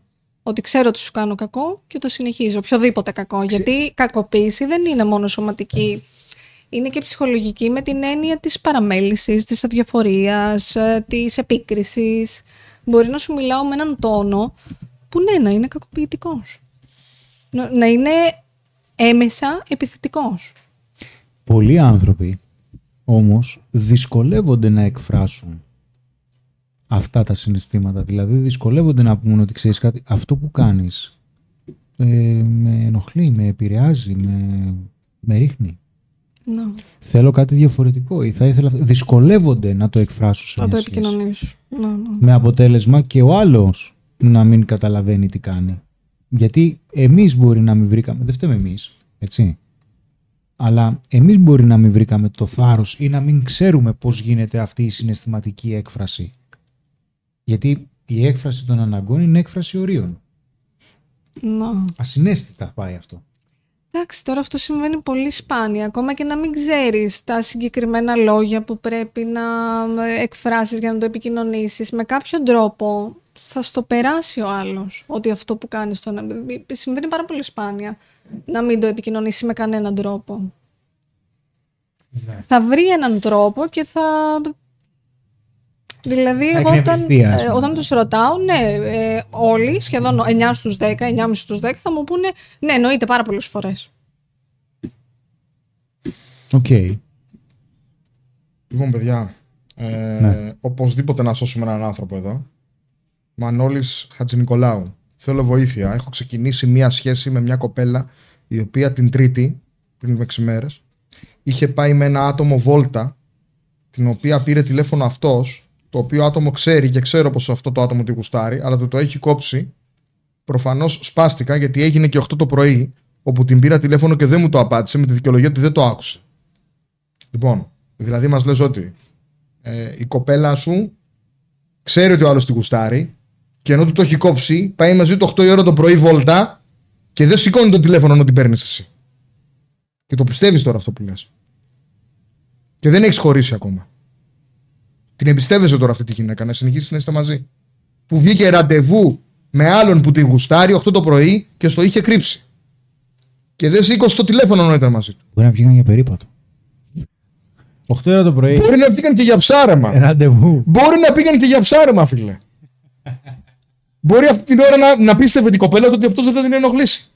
Ωραία, αυτός ο άνθρωπος τώρα τι λέει; Μη- Πόσο καιρό είναι μαζί, ρε παιδί μου; Δεν λέει.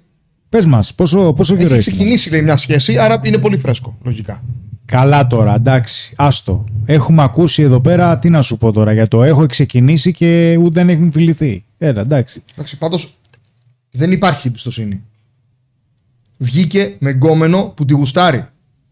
Εν γνώση της. Μπορεί να μην έχουν κάτι, ανέστη. Έχω.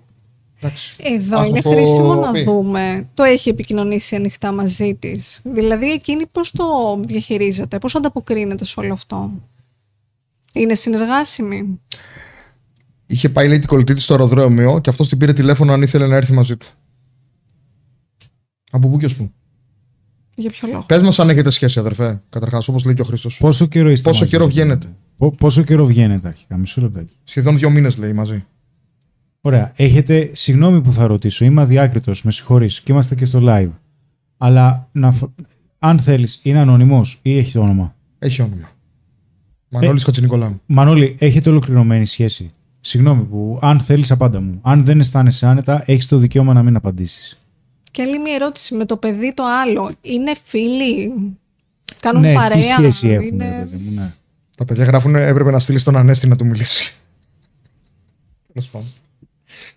Τέλος πάντων. Οκ. Πες μας, πες μας Μανώλη και άλλα στοιχεία. Πες μας και άλλα στοιχεία. Εντάξει, δύο μήνες. Τώρα είναι δύο μήνες. Εντάξει, το καταλαβαίνω. αυτό. Ανέστη μη κάνεις. Τι στοιχεία να μας δώσει, ρε παιδιά, τι στοιχεία άλλα θέλουμε. Εντάξει, τώρα. Κάτσε λίγο. να μας ρε δώσει, παιδί μου. να μας δώσεις τα στοιχεία που μένει ο τύπος, θα πάμε να τον βρούμε είναι η φάση. Καλά, ναι, οκ. Τώρα πιθανότητες να, να, να σωθεί αυτό που μας περιγράφει είναι 0,001%. Παίξε τζόκερ. Αλλά οκ. Μάνος Μέρ. Είναι πιο δύσκολο για τον άντρα να χωρίσει αφού δεν έχει τις ίδιες επιλογές που έχει μια γυναίκα; Όχι απαραίτητα, Μάνο, γιατί, γιατί η γυναίκα είναι πιο δύσκολο καταρχάς να πάρει σημαντικές αποφάσεις. Και το να χωρίσει είναι μια σημαντική απόφαση. Που πολλές φορές η γυναίκα αντί να πάρει αποφασίζει να αρχίσει να φέρεται άσχημα σε μια σχέση για να της το πει ο άντρας. Χρήστος Σάντος. Παιδιά, σας έχει τύχει να βγαίνετε με παραπάνω από δύο κοπέλες παράλληλα και να μην θέλετε να σταματήσετε να βλέπετε κάποια; Εμένα προσωπικά όχι. Να βγαίνω να έχω σχέση και με τις δύο, όχι, δεν μου έχει τύχει. Ούτε εμένα. Με αγόρια.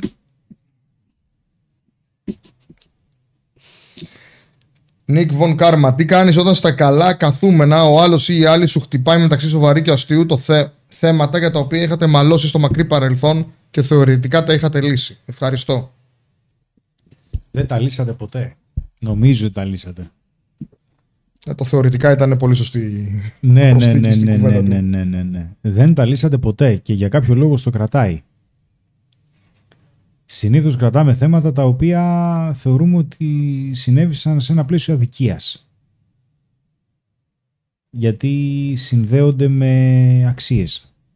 Για να συνεχίζουμε να τα κρατάμε, για, ποιο, για αυτό το λόγο μας επηρεάζουν τόσο συναισθηματικά. Ίσως θα χρειαστεί να ξανασυζητήσετε λιγάκι. Εκτός αν ψάχνει ευκαιρία να συζητήσει τον τοίχο γιατί δεν έχει καινούργια επιχειρήματα. Λοιπόν. Δεν έχω κάτι. Τα είπαμε όλα αυτά.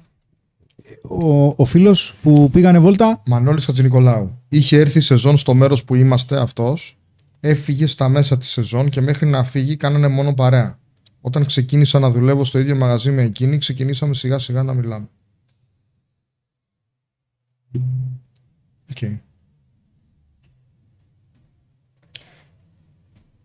Παιδιά, ε, κάποιοι λέτε πράγματα του τύπου Ανέστη με ταξί τι πας ραντεβού. Οκ. Αν οποιοδήποτε από εσάς θέλει να δεχτεί η κοπέλα του κρυφά από αυτόν να πηγαίνει βόλτα ακόμα και με το αυτοκίνητο με κάποιον άλλον που ξέρει ότι αυτός ο άλλος την κουστάρει, κανένα πρόβλημα. Για μένα είναι λόγος να χωρίσω επιτόπου. Και να μην σηκώνει και το τηλέφωνο ενώ είναι μαζί του. Και να λέει και καλά, δεν το άκουσα. κοίταξε, αν βγει με κάποιον που ξέρει ότι της αρέσει και δεν στο έχει αναφέρει Και κιόλας, δεν σηκώνει το τηλέφωνο. και δεν έχουμε να, να συζητήσουμε κάτι τώρα. Εντάξει, εδώ είναι τώρα... Ε, θέλω τυφλούμα, εντάξει. τώρα. Εντάξει, είναι τώρα εδώ... Λοσπούλος είναι, sorry κιόλας, έτσι, αλλά ναι, δεν είναι. Είναι καραμπινάτο. Εντάξει, Δεν είναι να το συζητήσω. και σε έχει και γραμμένο. Είναι, δι- δηλαδή και, ναι, θα- βασικά θα καταλάβαινα να σου κρύψει ότι βγήκε μαζί του και μετά και να το μάθεις από αλλού. Δείχνει ότι πιστεύει ότι μπορεί να, να σε παίξει κιόλας. Και μπορεί να σου περάσει ό,τι θέλει. Απορώ που δεν έχεις επικοινωνήσει ακόμα μαζί μας. Ε, μου κάνει εντύπωση που δεν έχεις επικοινωνήσει ακόμα μαζί μας για να ξεκινήσουμε συνεδρίες. Info παπάκι menofstyle.gr 210 25 25 900. Σε παρακαλώ. Έλα να βάλουμε λίγο τα πράγματα σε μια σειρά εδώ πέρα. Φρυδερίκης Διαμάντη. Γιατί 9 μήνες μετά από μια μικρή σχέση 1,5 χρόνου δεν μπορώ να επενδύσω συναισθηματικά. Καταρχάς, 1,5 χρόνος δεν είναι μικρή σχέση, αλλά για να λες ότι μια σχέση 1,5 χρόνου είναι μικρή, ε, εμένα μου αρέσει. Σημαίνει ότι γενικά είσαι πολύ σταθερή στη σχέση σου. Ε, καλύτερα να απαντήσετε εσείς οι δύο, σε αυτά είστε καλύτεροι. Ε, θέλει ψάξιμο αυτό, θέλει ανάλυση. Δεν μπορεί να υποθεί με μία πρόταση, με δύο. Στείλε μας Θέλει συζήτηση. στο email νούμερο κινητού να σε καλέσουμε. info.menofstyle.gr Πες μας πρώτα όμως, σε χώρισε ή τον χώρισες; Πρέπει να έχει γράψει πιο πάνω, αλλά πέφτουν βροχή τα σχόλια, παιδιά, και δεν το έχω προλάβει. Είναι αρκετά πιο πάνω. Έχει γράψει αρκετά η Φρυδερίκη. Έχει, ε, ε, Τα καλύτερα τώρα. Ε, ήταν εκεί που μιλάγαμε τετατέτ στην αρχή. Εντάξει. Όταν, Γιώργος καλυμμένος, όταν κάθε φορά που φτάνεις στα ωριά σου και πρέπει να χωρίσεις, ο άλλος μπορεί να σε κάνει στιγμιαία να νιώσεις Θεός, να σε ανεβάσει στα σύννεφα και να νομίζεις ότι υπάρχει φως στο τούνελ, τι κάνεις; Φεύγεις πιο γρήγορα από ό,τι ήταν να φύγεις στην αρχή. Μια, δύο, τρεις του κλέφτη. Ναι, είναι χειριστικό αυτό. Η Φρυδερίκη λέει συγκατοικούσαν. Ναι, Τον, άλλος, χώρι- τον χώρισε. τον χώρισες και δεν μπορείς να τον ξεπεράσεις. Για ποιο λόγο χω- τον χώρισες, Γιατί 8 μήνες δεν είχαμε επαφή. 8 μήνες δεν είχαν ερωτική επαφή. Τι λέει ρε παιδί; Καλά έκανες βρε Θεδενίκη, όμως εντάξει. Μετά πηγαίνουμε σε μοναστηριακή φάση. Τι σου λείπει από εκείνον περισσότερο; Θέλει, θέλει δουλειά. Φρυδερίκη μου, ναι, πρέπει να το συζητήσουμε αρκετή ώρα. Στείλε μας να σε πάρουμε τηλέφωνο. Λοιπόν, πότε χωρίζουμε τελικά; Παιδιά, να πω κάτι. Ναι. Μ' ακούτε να πω κάτι. Σ' ακούμε; Σα- Ναι. Ε, το κομμάτι τώρα εδώ με το Μανώλη είναι ένα θέμα πολύ σημαντικό. Ότι πάμε και εκλογικεύουμε κάποια πραγματάκια γιατί άμα δείτε την ανάλυση που κάνει ο φίλος μας ουσιαστικά πάει να δικαιολογήσει τη συμπεριφορά της ε, κοπέλας αυτής. Γιατί ίσως δεν θέλει να μπει στη διαδικασία να πει ξέρεις τι, είναι λόγος χωρισμού ρε παιδιά αυτός. Είναι να πεις στον εαυτό του, δηλαδή είναι, είναι λόγος να χωρίσω. Ή θέλει να το αποφύγει γιατί προφανώς έχει πόνο, ε, ή μπαίνει σε μια άμυνα υποσυνείδητα το μυαλό του, έτσι ώστε να δικαιολογήσει την κατάσταση για να μην μπει στη διαδικασία αυτή. Το κάνουν πάρα πολλοί άνθρωποι αυτό. Και Και επίσης, όταν είσαι απ' έξω, μπορεί να βλέπεις λίγο πιο ψύχρεμα, λίγο πιο, με πιο έτσι, ψυχρό α, αίμα. Βλέπεις πολλούς ανθρώπους που πρέπει να χωρίσουν. Πρέπει οπωσδήποτε εκείνη τη στιγμή να το κάνουν. Και τους παρακαλά ουσιαστικά, που λέει ο λόγος, και δεν το κάνουν με τίποτα. Πάρα πάρα πολλοί άνθρωποι είναι σε αυτή τη φάση και ήμουνα εχθές ή προχθές εδώ στη Θεσσαλονίκη, με, εχθές, με μία παρέα. Ήταν ένας άνθρωπος σε αυτή τη φάση, ε, νέο παιδί, 22 χρονών, και εκλογήκευε την απραξία του με το να δίνει πολλές δικαιολογίες στην κατάσταση τέλος πάντων της σχέσης ε, για την άλλη μεριά. Για μένα όλα όσα μου περιέγραφε ήταν λόγοι χωρισμού και έλεγε, ξέρεις τι, επειδή έχω και πιο σημαντικά πράγματα να κάνω τώρα, τύπου δουλειά, να τελειώσω το σχολείο μου κτλ., ε, μην ανοίξω για αυτό το μέτωπο. Να και λέει τώρα εδώ ο Μανώλης, δεν είναι ότι φοβάμαι να χωρίσω. Εντάξει, δεν θα το καταλάβαινες τόσο εύκολα, Μανώλη, ή δεν θα το αποδεχόσουν τόσο εύκολα. Είναι μια διαδικασία και εσωτερική αυτό. Αυτή τη στιγμή, κατ' εμέ, αδερφέ Μανώλη, και το λέω πολύ ανοιχτά, και με πολύ σεβασμό και αγάπη, δικαιολογήσει την κατάσταση για να μην πεις σε αυτή τη διαδικασία. Γράφει και άλλα ο Μανώλης. Της έκανε έκπληξη στα γενέθλιά της ο τύπος. Της πήρε δώρο. Κινητό, αν κατάλαβα καλά. OK. Okay. Μα, Μανώλη, μη, εσύ τα έχεις μαζί της, μήπως τα έχει ο άλλος μαζί της, βρε Μανώλη; Στην, καλύτερη... Στην καλύτερη περίπτωση απολαμβάνει την προσοχή και τα δώρα ενός άντρα. Περιμένει στωικά τη, τη σειρά του στην καλύτερη περίπτωση που δεν είμαστε στην καλύτερη περίπτωση. Εντάξει. Μανώλη, χρειάζεται πολύ, πολύ άμεσες κινήσεις γιατί μπορεί να σου έρθει ουρανοκατέβατος χωρισμός. Το συζητάει μαζί της. Πώς ανταποκρίνεται εκείνη; Τι του λέει; Αριστοφάνης Κριτσέλης, δεν έχω σταθερή δουλειά και φοβάμαι να χωρίσω. Πώς συνδέονται αυτά τα δύο, φίλε μου, εξήγησέ μας στην ψυχολογία σου. Δεν, δεν, δεν καταλαβαίνω κι εγώ. Φοβάται να υπάρχει αστάθεια και στα δύο, μάλλον. Και στα προσωπικά και στα επαγγελματικά. Αυτό δεν μπορώ να βρω κάτι άλλο. Μα αν θέλεις να χωρίσεις, αστάθεια έχεις και στη σχέση σου. Μανώλης Χατζηνικολάου, μπορώ να μιλήσω με κάποιον. Μανώλη, στείλε στο info papakimenof.style.gr, ονοματεπώνυμο, νούμερο κινητού σε καλώ εγώ αύριο, ώρα που θα μου πεις στο email να σε καλέσω. Μανώλη, με άκουσες, ελπίζω. info.papakimenofstyle.gr Στέλνεις νούμερο κινητού, ονοματεπώνυμο και πες μου τι ώρα να σε καλέσω αύριο. Εγώ παιδιά μια ερώτηση κάνω στους ε, μαθητές μας ή στους υποψήφιους μαθητές μα όταν έρχονται και λένε Δεν ξέρω αν πρέπει να χωρίσω ή όχι. Οι, καλέ, οι κακές στιγμές είναι καλύτερες από τις καλές. Αυτό. Αν πούνε. Και μόνο που το σκέφτονται βασικά, τους λέω πρέπει να χωρίσεις. Αν πρέπει να το σκεφτούν αν οι καλές είναι περισσότερες από τις κακές, σημαίνει ότι είναι κοντά. Είναι κοντά, δηλαδή είναι τραγικό αυτό να υπάρχει. Είναι ένας παράγοντας, ναι. Ε, εγώ το πρώτο πράγμα που ρωτάω είναι κατά πόσο καλύπτονται οι συναισθηματικές σου ανάγκες. Ποιες είναι και πώς καλύπτονται. Για μένα έχει σημασία το τι συμβαίνει. Δηλαδή μπορεί να γίνονται ένα, δύο, τρία πράγματα και όλα τα άλλα τα 7-8 να είναι πάρα πολύ καλά, αλλά αυτά τα 2-3 να είναι βαριά. Να είναι άσχημα. Πάντα πρέπει να το εξετάζουμε. Είναι όλα θετικά, αλλά μου ρίχνει και κανένα χαστούκι. Ναι, ναι. Ελένη, που μας είπε για τις ε, για τις παράλληλες ζωές και τον έρωτα ναι, ναι, του άλλου ναι, ναι, μισό. ναι, ναι, ναι, ναι. Είμαστε παντρεμένοι και οι δύο με τις οικογένειές μας. Ωραία.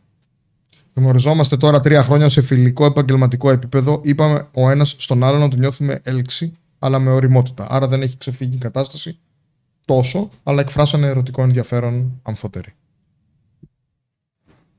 Και είπαν ότι δεν μπορούν να είναι μαζί. Εκεί κόλλαγε οριμότητα.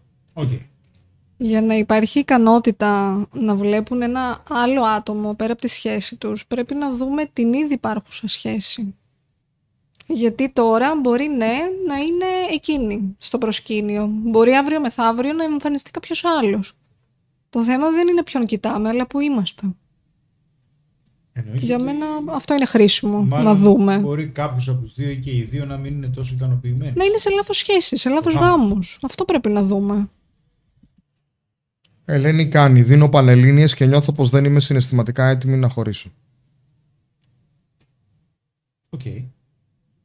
Η Φρυδερίκη έστειλε email με ονοματεπώνυμο και κινητό. Φρυδερίκη, γράψε αν θες και τι ώρα θες να σε καλέσω αύριο. Μιχάλης Μιχάλης. Έχω ζήσει παρόμοια κατάσταση με τον Μανώλη και από ό,τι κατάλαβα παίζει μεγάλο ρόλο η ηλικία, αλλά όπως και να έχει εμπιστοσύνη δεν φτιάχνει ξανά. Οκ. Εντάξει, παίζει ρόλο η ηλικία, αλλά μην το κάνουμε και American Bar. Λέγει το, το ελληνικό. Ηλικία. Και ο Μανώλης έστειλε email. Να σε καλά, Μανώλη, σε καλό αύριο. Γκάσμαν 325. Αν ο σύντροφός σου είναι απο- απόμακρος και σφιγμένος, δεν ανοίγεται συναισθηματικά και δεν αφήνεται σωματικά, είναι λόγος χωρισμού ή παλεύεται; Αν θέλει ο ίδιος, Αυτό αν είναι διατεθειμένος να το δουλέψει και να βελτιωθεί. άμα δεν θέλει, ούτε σε 100 χρόνια. Η L77 επαναλαμβάνει το ίδιο πράγμα, δεν ρωτάει κάτι. Α απαντήσουμε όμως. Ταιριάζουμε πάρα πολύ σχεδόν σε όλα. Νιώθω ερωτευμένη μαζί του. Του αρέσω πολύ, αλλά δεν νιώθει κάτι τόσο δυνατό σαν εμένα. Επίσης, είπε ότι δεν είμαι πολύ του γούστου του εμφανισιακά. Ε, τι θέλεις τώρα να σου πούμε, βρε παιδί μου, αφού δεν θέλει ο άνθρωπος. Ε, Βασικά το έσβησε τώρα, αλλά το έχει ξαναγράψει. εντάξει. Ε, δεν του το βγάζεις τόσο στο... Άρχισε να κάνεις κάποια βήματα πίσω. Εκεί θα φανούν όλα. Πάρτε. Τέλος. Sorry. Νίκ Βον Κάρμα. Ο άνθρωπος που είναι οικονομικά και επαγγελματικά ανώτερος έχει και το πάνω χέρι σε μια σχέση; Δεν θα το έλεγα. Ναι, καλά. Δεν θα το έλεγα. Το πάνω χέρι έχει αυτός που φοβάται λιγότερο να σε χάσει. Ε, Και είναι εντός εισαγωγικών το πάνω χέρι. Δεν, γιατί δεν μου αρέσει γενικά σαν έκφραση το πάνω χέρι. Αυτός που έχει τον έλεγχο της σχέσης είναι αυτός που φοβάται λιγότερο και το δείχνει. Ή Αυτό αυτός παιδιά, που αυτό δείχνει ξέρω. ότι φοβάται λιγότερο. Περίμενε λίγο. να είστε. Ε, εδώ δεν έχουμε να κάνουμε το ποιος έχει τον έλεγχο της σχέσης. Δεν πάμε να ελέγξουμε μια σχέση. Τον Δεν- έλεγχο δεν της μιλάμε- κατάστασης. Δεν μιλάμε για Εντάξει, έλεγχο. δεν, το λέω, δεν το λέω σαν έλεγχο, σε έλεγχο. Αλλά έχει τον χρειάζεται έλεγχο της το- κατάστασης. να- Ναι, να Πώ το, τον έλεγχο του πλοίου. να το, να το... Ε, ρε εσύ, εντάξει. Δεν... Ο κάθε άνθρωπος στη σχέση συμβάλλει και συμμετέχει και σ- με τον καθένα τρόπο. Εντάξει. Ε, υπάρχει περίπτωση το οικονομικό ε, φυσικά και παίζει σημαντικό ρόλο. Ε, δεν είναι το μόνο. Έχω ανθρώπους οι οποίοι καλύπτανε τα πάντα στις κοπέλες τους, στις σχέσεις τους οικονομικά και άλλοι τους είχε γραμμένους. Και τους έλεγε κιόλας και ότι δεν κάνεις. Δεν έχει να κάνει τώρα με το ποιος έχει το πάνω χέρι. Τι εννοείς να έχεις το πάνω χέρι αρχικά; Τι, τι σημαίνει για σένα να έχεις το πάνω χέρι; Τι είναι αυτό; Κώστας, όταν είσαι 7 χρόνια μαζί της και λέει ότι σε αγαπάει, δεν θέλει να σε διώξει από τη ζωή της, αλλά δεν νιώθει το ίδιο με παλιά ερωτευμένη. Αλλά ανεβάζει διάφορα για να δω τραγούδια και τα λοιπά πολλά, τι γίνεται. Σώνεται. Εννοείται. Και ρε, εσύ σου λέει δεν είναι το ίδιο με παλιά ερωτευμένη. Δεν σου πει δεν είναι καθόλου ερωτευμένη. Μετά από 7 χρόνια θα είναι το ίδιο ερωτευμένη όπως τις πρώτες 7 μέρες. Εκεί χρειάζονται δείκτες αξιολόγησης. Να σου πω, έλα, έλα. Να ανεβάσουμε λίγο έλξη. Ναι, ναι, ναι. Στείλε. Έλα, έλα, έλα. Στείλε info παπάκι.gr. Ξεκινήσεις συνεδρίες εδώ πέρα. Τους πλέον ειδικούς έχεις στο, στο αντικείμενο. Για όνομα του Θεού. Τσαντές Αντρέα, ε, πολύ πιστός στα live. Ανέστη, σου έχω στείλει private ε, Instagram, θα σου απαντήσω αδερφέ μετά το live. Μπα. Έχουμε και private μηνύματα. Έχουμε δικά μας τα πούμε. Τι γίνεται, ρε παιδιά. Αντί για να τα λέτε live, τα λέτε private. Ο Νίκ Βον Κάρμα κάνει διευκρίνηση και εγώ τον έλεγχο με την καλή έννοια το είπα, όχι για κακό. Ίσως καλύτερη έννοια είναι η ηγεσία της σχέσης. Πού, πού, σε τι να. Κατάλαβα ότι δεν το λέτε κακοπροαίρετα, βρε. Εντάξει, απλά αυτά μας φάγανε. Ειρήνη, για αυτή τη στερεοτυπική παντόφλα τι γνώμη έχετε. Εγώ τη χειρότερη. Δείχνει τρομερή έλλειψη επικοινωνίας κατά τη γνώμη μου. Εννοεί φέρε μου την παντόφλα ή αυτός που τρώει παντόφλα. Μάλλον το δεύτερο, ε. Το δεύτερο, ναι. Ε, Είναι υποτιμητικό, δεν είναι. Μπορεί να το λέει χαριτωμένο. Χαριτωμένη παντόφλα. Και Υπάρχει- καλά ότι τον μαλώνει. Πόσα like είμαστε, Ανέστη, πώς, τι, τι γίνεται; 391. Και πόσοι άνθρωποι είναι μέσα. 626. Α, Γίνεται να φτάσουμε 500 likes στα επόμενα 10 10 λεπτά. λεπτά. Έλα τώρα. Είναι 10 και 21. 10 και μισή. Θέλω να δούμε 500 likes. Άντε να σοβαρευτούμε λιγάκι τώρα. Εδώ πέρα χρυσάφι. Χρυσάφι είναι αυτά που αναφέρουμε. Σώζουμε πλανήτες, κόσμους. Hello 1, 2, 3. Έτσι λέγεται το σχόλιο. Ο Χρήστης. Α, Απολαμβάνοντας. Το είπα επίτηδε όμως. Απολαμβάνοντας την ελευθερία και κάνοντας εφήμερες σχέσεις, η μεγαλύτερη σχέση μου κράτησε 14 μήνες. Θα σου πω δύο πράγματα. Πρώτον, συγχαρητήρια. Και δεύτερον, η μεγαλύτερη μου σχέση πριν παντρευτώ, πριν παντρευτώ ήταν ένας χρόνος και τρεις μήνες. Ε, δεν ξέρω αν είσαι άντρας ή γυναίκα, γιατί λες ένα hello 1, 2, 3. Θα σου πω όμως ότι είναι πολύ επικίνδυνο όταν μπεις σε αυτό το τρυπάκι να παρασυρθείς και να μην βγεις ποτέ από αυτό το τρυπάκι και να σου είναι δύσκολο και να συνδεθείς με έναν άνθρωπο, αλλά και να υποστείς κάποιες αλλαγές που έρχονται μέσα από τη σχέση. Γιατί η σχέση έχει πάρα πολλά καλά, αλλά έχει και κάποια κακά σε σχέση με το να είσαι ελεύθερος. Και υπάρχει ο κίνδυνος να, να φτάσεις σε ένα σημείο ανικανότητας να συνδεθείς συναισθηματικά. Γιατί μαθαίνεις τον οργανισμό σου έτσι. Μαθαίνεις να είσαι μόνος σου. Και δεν θα είναι ωραίο καθώς μεγαλώνεις. δεν είναι και υγιής η μοναξιά, έτσι. Από την άλλη, βέβαια, δεν χρειάζεται να πετύχει με όλους όσους γνωρίζεις. Χρειάζεται να πετύχει με έναν. Φρόντισε να το γνωρίσεις όμως κάποια στιγμή. Μμμ. Κωνσταντίνος Μουστάκας. Είμαι με την κοπέλα μου από απόσταση και όταν τη ρωτάω ενίοτε με ποιους βγαίνει, λέει ότι της κάνω έλεγχο και ότι αν ήθελα ας ήμουν εκεί. Όμως εγώ έπρεπε να βγω εξωτερικό ώστε να μπορώ να της παρέχω.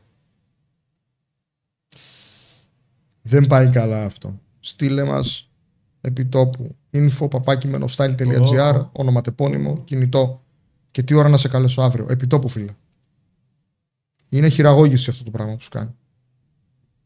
Δεν, δεν γίνεται να μην μπορείς να κάνεις μια ερώτηση. Εκτός και βέβαια αν ρωτάς και εσύ σε φάση ανάκρισης. Και έχει βαρεθεί αν της κάνεις 15 ερωτήσεις. Αλλά Συμφωνώ, ναι. Είναι βέβαια aggression αυτό. Έτσι, είναι επιθετικότητα. Επιθετικότητα βγάζουμε όταν κάτι δεν το αντέχουμε ή κάποιες συναισθηματικές ανάγκες δεν καλύπτονται ψυχολογικά.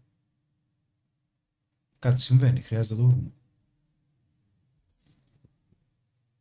Κώστας, εγώ τι μπορώ να κάνω, δεν θέλω να γίνομαι πιεστικός, θέλω να δώσω χρόνο και χώρα, αλλά θέλω να δείχνω και ότι είμαι εκεί για αυτήν. Κώστα μου σου είπα, στείλε στο info papakimενostyle.gr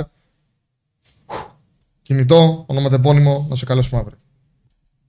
Με τα 7 χρόνια σχέση. Φωτιά είσαι. Ε, 7 χρόνια σχέση. Που είπε ότι δεν είναι το ίδιο ερωτευμένη μαζί του η κοπέλα του. Α, ναι, ναι, ναι. Στείλε οπωσδήποτε να μιλήσουμε. Διορθώνεται η κατάσταση. Η κοπέλα φαίνεται ότι σε θέλει. Στάθης, όχι. Στάθης Κανιά, ναι. Είμαστε φίλοι από το 2020 είμαι στο Facebook. Άλλη χώρα η κοπέλα. Αυτή το πήγε σε ρόλο σαν σχέση, αλλά ήρθε, βρεθήκαμε, δεν έγινε, δεν έγινε τίποτα τέτοιο γιατί δεν υπήρχε χημία και έλξη. Να την κρατήσω φίλη στο Facebook ή απλά δρόμο; δεν είναι σοβαρή ερώτηση. Αλλά τη διάβασα. Κοιτάτε, αν τον επηρεάζει αρνητικά ή σε μεγάλο βαθμό, θα στην περιορίσεις στα social. Αν δεν τον πειράζει σε μεγάλο βαθμό και περνάει. Γιώργος Καλυμμένος, χωρίσαμε γιατί σταμάτησε να με σέβεται σαν άντρα και κυρίως σαν άνθρωπο. Μετά από 1,5 χρόνο επανήλθε και θέλει να μιλάμε. Μπορεί να επανέλθει η έλξη και κυρίως ο σεβασμός ή είναι χαμένο παιχνίδι. Εξαρτάται πώς μιλάτε κάθε πότε. Πρέπει να επικοινωνήσεις, να το στήσουμε από την αρχή. Να κοιτάξουμε λιγάκι να δούμε τι γίνεται με τις συνομιλίες, να δούμε τι γίνεται με τη ζωή σου, κάτω από ποιες συνθήκες γύρισε, πόσο εύκολα μιλάτε και προφανώς δεν θα μιλήσετε σε φιλικό πλαίσιο. Αν είναι να γίνει φιλικό πλαίσιο, θα την βάλεις εσύ σε φιλικό πλαίσιο, όχι εκείνη εσένα. info.menofstyle.gr Σα αναλαμβάνω αύριο. Δεν έχω χρόνο, είναι αναμονή για συνεδρίες, αλλά έτσι το λέω. Στάθη Σκανιά, που ανέφερε την κοπέλα από το εξωτερικό. Ευχαριστώ. Ναι, με επηρεάζει λίγο, απλά προσπαθώ να αποσυνδεθώ συναισθηματικά. Άρα δεν είναι ότι δεν υπήρχε χημεία, είναι ότι που μεριά σας δεν υπήρχε χημεία. Εσύ ήθελες. Τι έγινε τώρα; Προσπαθεί να αποσυνδεθεί συναισθηματικά, λέει. Άρα τη γούσταρε. Του άρεσε. Εκείνος, αυτός προσπαθεί Αυτός να... προσπαθεί. Για ποιο λόγο προσπαθεί να αποσυνδεθεί συναισθηματικά; Γιατί μιλούσαν καιρό πριν συναντηθούν.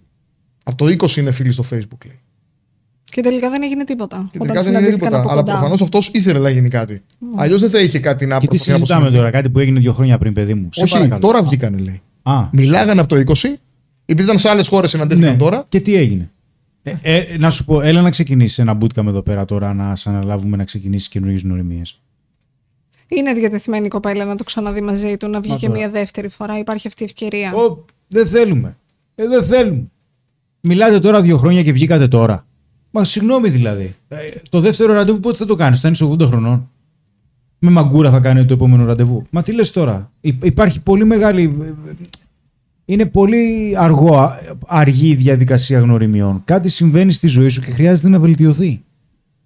Είναι δυνατόν τώρα διαδικτυακά δύο χρόνια να μιλάς με κάποια γυναίκα και να βγαίνετε μετά από δύο χρόνια.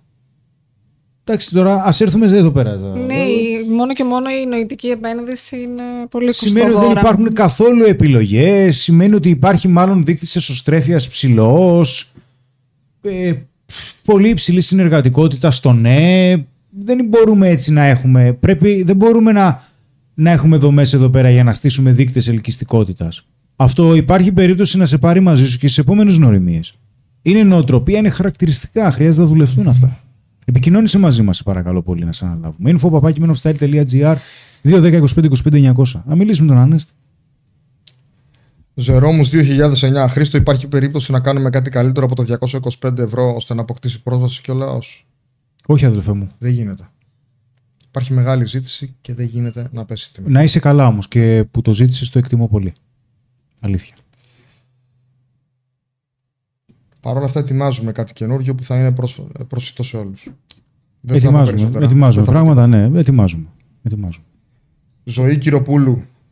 Χρήστο, θα ήθελα τη γνώμη σου. Αγαπώ πολύ τη μοναχικότητα. Ο κόσμος και στη σιωπή του με κουράζει με τις παύσεις του. Είμαι ευτυχισμένη μόνη. Τι γνώμη έχεις; Θέλω γιατρό. Ρωτάω ειλικρινά και βάζεις και μια καρδούλα. Όχι, γιατρό δεν θες, για όνομα. Κάτσε, περίμενε. Περίμενε. Ε, κάνε ένα ψάξιμο. Ε, τι συμβαίνει με τη μοναχικότητα; Γενικότερα, ε, δεν είπα ότι δεν είσαι ευτυχισμένη, αλλά μόνη σου μόνο. Άλλο το ότι Τώρα ε, λειτουργεί ο επεξεργαστής τώρα εδώ πέρα. Πείτε αν θέλετε κάτι και θα μιλήσω λίγο. Είναι καλό για εκείνη να πάει να το συζητήσει με ένα ψυχολόγο. Να το ανοίξει λίγο το θέμα. Οι γυναίκες μετά τα 35 και κυρίως μετά τα 45 που είναι ελεύθερες, δεν έχουν παντρευτεί, δεν έχουν κάνει παιδιά, έχουν τα υψηλότερα ποσοστά κατάθλιψης. Μπορεί τώρα να είσαι πολύ νέα και να μην σε πειράζει. Στο μέλλον σίγουρα θα σε πειράζει. Ε, και μπορεί να έχεις πολύ καλή δουλειά και να γουστάρεις και να νιώθεις ολοκληρωμένη με τον εαυτό σου κτλ. Θα σου πω λοιπόν το εξής. Όταν α, ε, η γιαγιά μου ζούσε μέχρι το 2005. Όταν ε, είχε μαζευτεί κόσμος ε, σπίτι για, για τη γιορτή της 15 Αύγουστο, κύριε Μαρίκα, κανείς δεν τη ρώτησε πόσο πετυχημένη είναι στη δουλειά της, κανείς δεν τη ρώτησε για την καριέρα της, κανείς δεν τη ρώτησε τίποτα, όλοι απλά θαυμάζανε τις κόρες της, τα παιδιά της, τα εγγόνια της, γιατί αυτή είναι η κληρονομιά της και έφυγε ευτυχισμένη.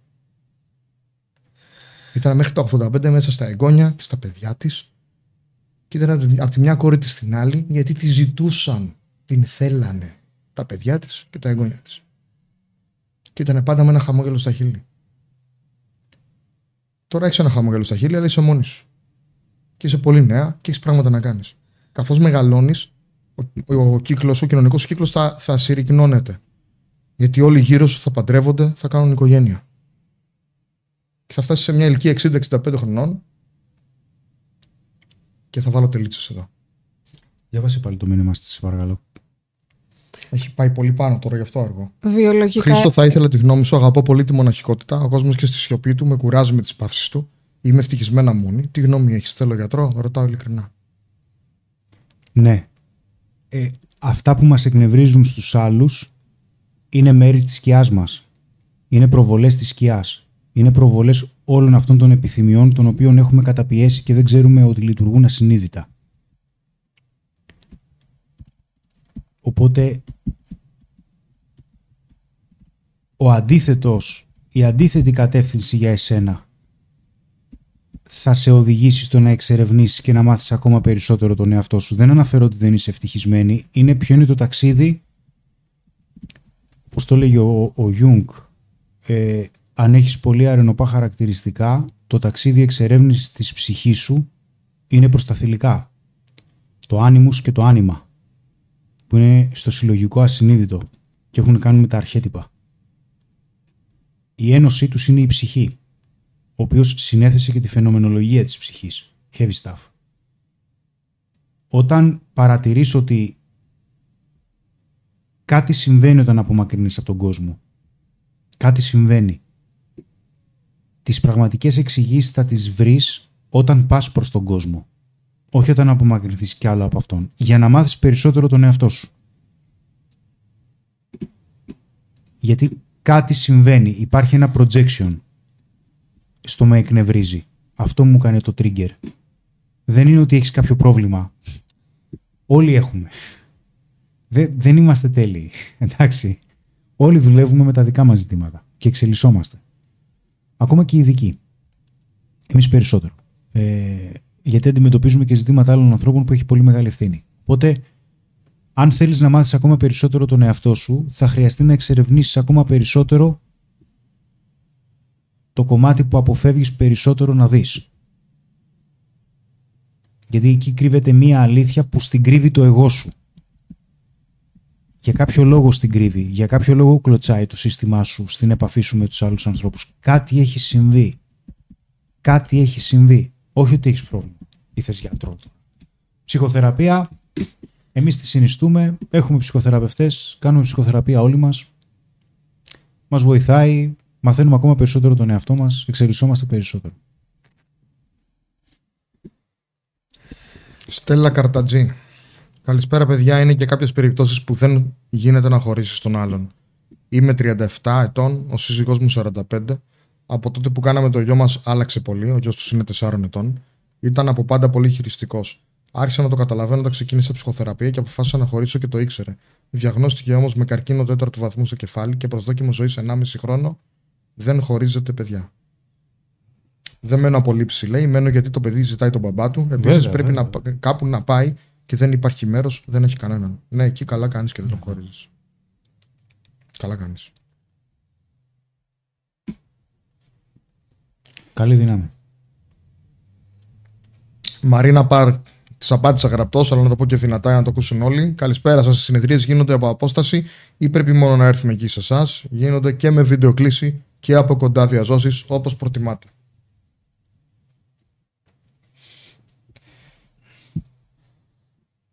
Λοιπόν, train like a horse, τι τύπο ψυχοθεραπείας κάνετε, π.χ. συστημική, CBT. Α, καλά. Ε, εντάξει, εγώ τον έχω επιλέξει τον δικό μου προφανώς γιατί έχει σαν βάση την αναλυτική ψυχολογία κατά προσέγγιση Jung, γιατί με ενδιαφέρει πολύ να αναλύω τα όνειρά μου γιατί βλέπω κάτι όνειρα τα οποία συνδέονται με το ασυνείδητο προφανώς και θέλω να το αναλύω και από εκεί και πέρα χρησιμοποιεί Gestalt και την IFS, Internal Family Systems Therapy, την οποία την ξέρω και με βοηθάει πολύ όσον αφορά για να μπορώ να καταλαβαίνω καλύτερα την εσωτερική μου οικογένεια και τους εσωτερικούς μου εαυτούς. Σε κάποιες περιπτώσεις όταν θέλει να με εκνευρίσει, ε, θέλει να, κάνει, να χρησιμοποιεί ψυχόδραμα με κάποιες αναπαραστάσεις, τις οποίες εγώ δεν τις κάνω, γιατί υπάρχει ένα θέμα εκφραστικότητας, το οποίο το δουλεύω εδώ και καιρό γιατί μου λέει: Μπορείς να μου περιγράψεις αυτό που σου συμβαίνει χορεύοντας. Του λέω: Κοίταξε να δεις, Κωνσταντίνα μου. Εντάξει, πιστεύω ότι κάποια όρια. σε παρακαλώ, δεν παραμείνεις εδώ πέρα, αλλά ποτέ δεν ξέρεις. Μπορείς σε 6 μήνε να είσαι τους χώρου με συνεδρία. Εγώ είμαι σύμβουλος γάμου και σχέσεων. Α, αναλαμβάνω και μεμονωμένα και ζευγάρια και κάνω CBT, συμπεριφορική γνωσιακή θεραπεία. Τι τύπου ψυχοθεραπεία. Α, τι κάνουμε εμείς εδώ; Μάλλον αυτό εννοούσα. Αλλά okay. Α, εγώ είπα τι κάνω στο. Πέτρος Μάντα, από τον Ιανουάριο έχω ξεκινήσει ψυχοθεραπεία στους ΜΟΣ. Ό,τι καλύτερο έχω κάνει ποτέ, η καλύτερη επένδυση μακράν και καρδούλες. Σε ευχαριστούμε πολύ, Πέτρο. Να σε καλά, φίλε, να σε καλά. Ευχαριστούμε. Χριστίνα Σωτηροπούλου. Υπάρχουν και περιπτώσεις ανθρώπων, αντρών και γυναικών που δεν κάνουν παιδιά και είναι ευτυχισμένοι και μετά τα 60. Υπάρχουν και διάσημοι με τέτοιες ιστορίες. Δεν γίνεται να κάνουμε όλοι τα ίδια. Να πω, εγώ πριν, αυτό πήγα να πω ότι βιολογικά έχουμε έρθει για να ζούμε σε αγέλες. Να μην ζούμε μόνοι μας, γιατί είμαστε εκτεθειμένοι σε κινδύνους Οκ, μπορεί να περάσουμε μια περίοδο που να θέλουμε να μείνουμε μόνοι μας, αλλά όλο αυτό το να παραμένει α, για πάρα πολύ καιρό, ναι, δεν είναι κακό να το ψάξεις. Η εξαίρεση δεν κάνει το κανόνα επίσης. Η εξαίρεση δεν κάνει το κανόνα. Δες το, και αν δεν είναι κάτι, οκ. Και μια παλιά φίλη της ε, συζύγου μου, που είναι τώρα πάνω από 60 χρονών, ε, ήταν πάρα πολύ όμορφη στα νιάτα της. Πολύ πετυχημένη, έκανε καριέρα. Παντρεύτηκε, αλλά δεν έκανε παιδιά. Και σε πρόσφατη συνάντηση πριν ε, δύο-τρία χρόνια που είχε με την ε, σύζυγό μου, της είπε αυτό ακριβώς. Μετάνιωσε που δεν έκανε παιδιά. Και νιώθει μόνη της. Ενώ έχει λεφτά, έχει κάνει καριέρα, ακόμα είναι ωραία. Είναι ζωντανός άνθρωπος, είναι υγιέστατος άνθρωπος, έχει παρέα, νιώθει μόνη της. Καλά, δεν είναι ότι παντρευόμαστε και κάνουμε μόνο παιδιά. Μπορεί να είναι με έναν σύντροφο και να είναι οκ, να είναι καλά. Το να είναι εντελώς μόνη, αυτό πρέπει λίγο να, να δει. Θα ήταν καλό για εκείνη. Είναι μόνη της τώρα. Και σε σχέση δηλαδή δεν. Είναι σκληρό ρε παιδί μου. Πόσο θα μείνεις μόνος σου; Δεν, δεν αντέχεται. Πόσο θα μείνεις. Άμυνα είναι για μένα, έτσι, ψυχολογικά. Είναι Σπύρος. άμυ- α- άμυνα για έκθεση. Ε, ε, φοβάμαι να εκτεθώ συναισθηματικά ή να δεσμευτώ. Να δεσμευτώ σε κάτι το οποίο πολλές φορές θα δείξω ότι είναι σημαντικότερο για μένα. Ότι είμαι αρκετά βολικά για να φέρω και άλλα προβλήματα στο κεφάλι μου. Ή και αποστροφή, μπλοκάρισμα. Καλά, τώρα υποθέσεις κάνουμε. Υποθέσεις. Εντάξει. Black Cat 22. Κάνετε και συνεδρίες σε ζευγάρια που απλά θέλουν να βελτιωθούν χωρίς να είναι στα πρόθερα χωρισμού. Φυσικά. Εννοείται, εννοείται. Φυσικά. Και αυτό είναι και το, το καλύτερο για ένα ζεύγος, έτσι. Δουλεύεις τη σχέση πριν έρθει κάποιος ενδεχόμενος χωρισμός. Για να την κάνεις ακόμα καλύτερη. Ναι, μα είναι το check-up. Δεν κάνουμε check-up. Εδώ κάνουμε service στα μάξι. Χρειάζεται να κάνεις και σχέση ένα check-up. Τι είναι, Ρανές, τι είπα check-up και άνοιξε το κινητό. Ε, ξύπνησε η Siri μόνη της. Δεν ξέρω γιατί. Πρέπει να άκουσα Hey Siri για κάποιο λόγο. Μα τώρα που το είπα δεν είπε τίποτα. Το κατάλαβα από σένα όμως πριν. check-up. Σπύρος, μου είχε πει ότι είχε περάσει πάρα πολύ ωραία και χάρηκε που με είδε και τα λοιπά. Μάλλον μου βγήκαν. Μετά συνεχίσαμε την επικοινωνία, όμως το πίεσα πάλι. Η αλήθεια είναι ότι και της είπα ότι θέλω να μου πει ξεκάθαρα τι θέλει να κάνει. Εκείνη θα σου πει ξεκάθαρα τι θέλετε να κάνετε. Δηλαδή θα κάνετε ό,τι σου πει. Κατάλαβα. Δηλαδή, άμα σου πει να κάνετε κάτι το οποίο δεν σ' αρέσει, θα το κάνεις επειδή σου το είπε. Εξέφρασες εσύ πρώτος ποιες είναι οι ανάγκες σου και τι θέλεις και ποιες είναι οι προθέσεις σου. Και αν άλλος είναι OK, είναι OK. Αν δεν είναι OK, δεν προχωράτε. Μα παπα. Λάμπρος Ζησιμοπούλου. Χρήστο, πιστεύεις ότι ζούμε σε μια ντοπαμινογενή εποχή, γι' αυτό αυξάνονται τα διαζύγια. Χρειαζόμαστε συνεχώς το καινούργιο και το καλύτερο επειδή έχουμε συνεχώς γύρω μας όλα αυτά τα ερεθίσματα ντοπαμίνης. Κοίταξε, τα... έχουν ανέβει πάρα πολύ τα διαζύγια τα οποία έρχονται από πρωτοβουλία της γυναίκας. Αρχικά. Η λογική είναι αρκετή. Είναι και οικονομική. Είναι και συναισθηματική. Ε, το ότι δυσκολευόμαστε ή δεν θέλουμε να μείνουμε σε μια σχέση ή να ξεκινήσουμε να εμπλακούμε σε μια σχέση και να δεσμευτούμε, ναι, έχει να κάνει με την ντοπαμένη. Είμαστε σε ένα σύγχρονο Λούνα Πάρκ. Έτσι νομίζουμε. Μέχρι να προσγειωθεί το ταβάνι στο κεφάλι μας. Άμα έχεις τα περισσότερα λεφτά, μπαίνεις και στα πιο ωραία παιχνίδια τα οποία σου παρέχουν και τις μεγαλύτερες απολαύσεις. Και αυτό φυσικά είναι εκτός πραγματικότητας ε, θέλουμε να ζήσουμε όπως τους ανθρώπους που βλέπουμε στο Instagram. Θέλουμε να ζήσουμε instagramικές, instagramικές ζωές. Φυσικά δεν θεωρώ ότι το βλέπουμε ρεαλιστικά, γιατί η πραγματικότητα, οποιαδήποτε ζωή και αν ζεις, όσες ανέσεις και αν έχεις, οικονομικές, ε, ο εσωτερικός σου κόσμος είναι αυτός με τον οποίο θα ζήσεις. Φυσικά και ο εξωτερικός κόσμος μετράει, ε, μετράει η οικονομική άνεση, αρκετά, τρελαθούμε. Ε, αλλά άμα για παράδειγμα δεν μπορείς να συνδεθείς με ανθρώπους και θέλεις να είσαι και οι άλλοι σε, σε- δεν σε γουστάρουν, ε, δεν νομίζω ότι αυτό είναι και πολύ μεγάλη ευτυχία. Θες και παρέα. Είναι πάρα πολύ πειρασμοί σήμερα. και πάρα πολύ εύκολα προσβάσιμη πειράζουμε. Το έχουμε πει αρκετές φορές. Τα social έχουν φέρει, έχουν, μας βοηθάνε να γινόμαστε ενάρκηση. Γιατί δεχόμαστε πολύ περισσότερη προσοχή, Λίγο τα τεχνική likes. Όλα έχει να κάνουν με εμάς. Και είναι πιο εύκολο για τη γυναίκα να πάρει αυτή την προσοχή. Και φταίει ο άντρας γιατί τη δίνει. Δεν φταίει μόνο η γυναίκα. Πάνε, πάνε μαζί αυτά. Δεν θα βγάζαν οι γυναίκες λεφτά από τον OnlyFans αν δεν έβρισκαν άντρες να πληρώνουν συνδρομή στον OnlyFans. Κάτι θέλει να πει ο Να πω Σπύρος. κάτι. Έλα Σπυρό. Μου στέλνει μια φίλη έτσι, γιατί είχαμε μια κουβέντα πάνω σε αυτά που, που λέτε τώρα σχετικά με το κομμάτι.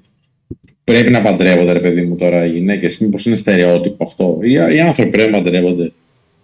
Ε, που δεν υπάρχει πρέπει. Απλά ξέρουμε από μελέτες ότι όταν είσαι ένα on συντροφικό, παύλα, α, ένα on το οποίο θέλει μια παρέα, α, κάποια στιγμή στη ζωή σου θα σου λείψει αυτή η παρέα. Και πάνω σε αυτό που έλεγες ε, Ανέστη πριν και ο Χρήστος συνηγορούσε σε κάποια από αυτά α, μου στέλνει αυτή η φίλη ότι ξέρετε εγώ ξέρω γυναίκες οι οποίες είναι 70-75 χρονών και αναθεματίζουν που παντρεύτηκαν. Και λέω εγώ αναθεματίζουν που παντρεύτηκαν αυτόν και όχι κάποιον άλλον που θα περνούσαν καλύτερα. Όπως και άντρες υπάρχουν που αναθεματίζουν που παντρεύτηκαν αυτοί συγκεκριμένα. Γιατί μας αρέσει η συντροφικότητα, μας αρέσει να έχουμε παρέα καλή. Ε, μπορούμε να επιβιώσουμε και μόνοι μας. Ναι, αλλά επιβιώνουμε καλύτερα μέσα σε ομάδα. Αυτό είναι το ζήτημα τώρα. Δεν είναι ότι το μένω στα λέει «Α, παιδιά, οπωσδήποτε, κάντε γάμο». Απλά βρείτε τους ανθρώπους που χρειάζεστε δίπλα σας για να περνάτε όμορφα. Δεν θέλετε να παντρευτείτε. Μην παντρευτείτε. Δεν, μην, δεν χρειάζεται να πάτε στην εκκλησία απαραίτητα. Δεν είναι και κακό όμως απ' την άλλη. Αλλά το να είστε μόνοι σας επειδή κάποιες σχέσεις δεν πήγανε καλά θα δημιουργήσει αναπόφευκτα κάποιο ζήτημα κάποια στιγμή στο μέλλον. Αυτό λέμε. Ήμουνα πολύ φανατικός Αργένης. Πάρα πολύ φανατικός Αργένης. Σε συζήτηση που είχα κάνει με τον Σπύρο και τον Χρήστο το 2017 που είχαμε πάει Αγγλία, με είχες ρωτήσει. Είχαμε, ήμασταν ένα βράδυ και αράζαμε. Μετά από που γυρίζαμε όλη μέρα στο Λονδίνο. Και με είχες ρωτήσει τι θέλω να κάνω από εδώ και πέρα στην προσωπική μου ζωή και σου είχα απαντήσει εντελώς ε, ανώριμα. Θέλω τη ζωή του Τσάρλι Σιν. Όπως είναι στο 20 Half Men. Θέλω ατελείωτες γυναίκες, άπλετο χρήμα, σπόρο αυτοκίνητο, σπίτι στην παραλία. Και ήταν πραγματικά ό,τι πιο ηλίθιο έχω πει στο κομμάτι της προσωπικής μου ζωής. Αλλά χρειάστηκε να φτάσω στο σημείο εκείνο σχεδόν για να καταλάβω την ηλίθιο. Γιατί αφού το είχα αποθυμένο, ήθελα να το ζήσω. Και έφτασα σε σημείο να μένω στη βούλα, να έχω θέα θάλασσα, να έχω ωραίο αυτοκίνητο, να έχω χρήματα, να γνωρίζω πολλές γυναίκες και λέγα πω είναι τέλεια. Είναι, είναι τέλεια, αυτό έψαχνα. Όχι αυτό έψαχνα. Είναι τέλεια. Περνάω φανταστικά, αλλά δεν είναι αυτό που έψαχνα. Δεν ένιωθα ότι ήρθε η πληρότητα. Ήταν τόσο φανταστικά όσο τον ονειρευόμουν, αλλά δεν ήταν αυτό που ήθελα. Αλλά το κατάφερα για να πω ότι δεν είναι αυτό και βγήκα ραντεβού με την Ελένη ένα ραντεβού για να πω δεν το θέλω πια αυτό. Οπότε όσοι λέτε πρέπει να παντρευτώ, πέρα το ότι δεν πρέπει, ε, δεν έχετε γνωρίσει αυτό που ψάχνετε ακόμα για μένα. Δεν έχει έρθει η στιγμή να το γνωρίσετε. Και αν λέτε, εγώ δεν χρειάζεται να παντρευτώ, ίσως είναι καλύτερα γιατί όταν θα γνωρίσετε αυτό που ψάχνετε και θα λέτε, Πώ μου άλλαξε τη ζωή μου, άλλαξε τον τρόπο που σκέφτομαι, τώρα θέλω να παντρευτώ, σημαίνει ότι πραγματικά βρήκατε αυτό που ψάχνετε. Σας επηρέασε τόσο πολύ που αλλάξατε κοσμοθεωρία. Αυτά. Μα ε, φίλε, συγγνώμη δηλαδή.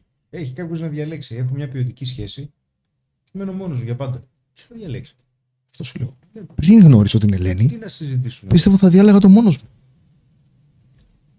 Ε, ναι, Αυτό σου εξηγώ. δεν, Αλλά νομι- δεν νομίζω τελικά ότι ναι, δεν γίνεται. Είχες, είχες γνωρίσει μια ποιοτική σχέση. Γιατί έχει να κάνει και με τη συναισθηματική οριμότητα του κάθε ανθρώπου.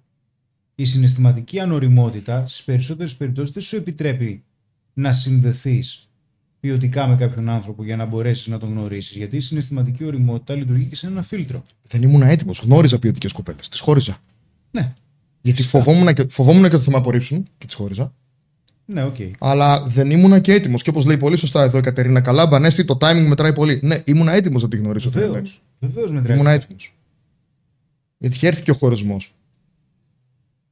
Αλλά Ήμουν έτοιμος. δεν έχω Αλλά- καταλάβει δηλαδή. Γιατί είναι, είμαστε στη- στη- στην, α- στην αυτοκρατορία της μοναξιάς αυτή τη στιγμή.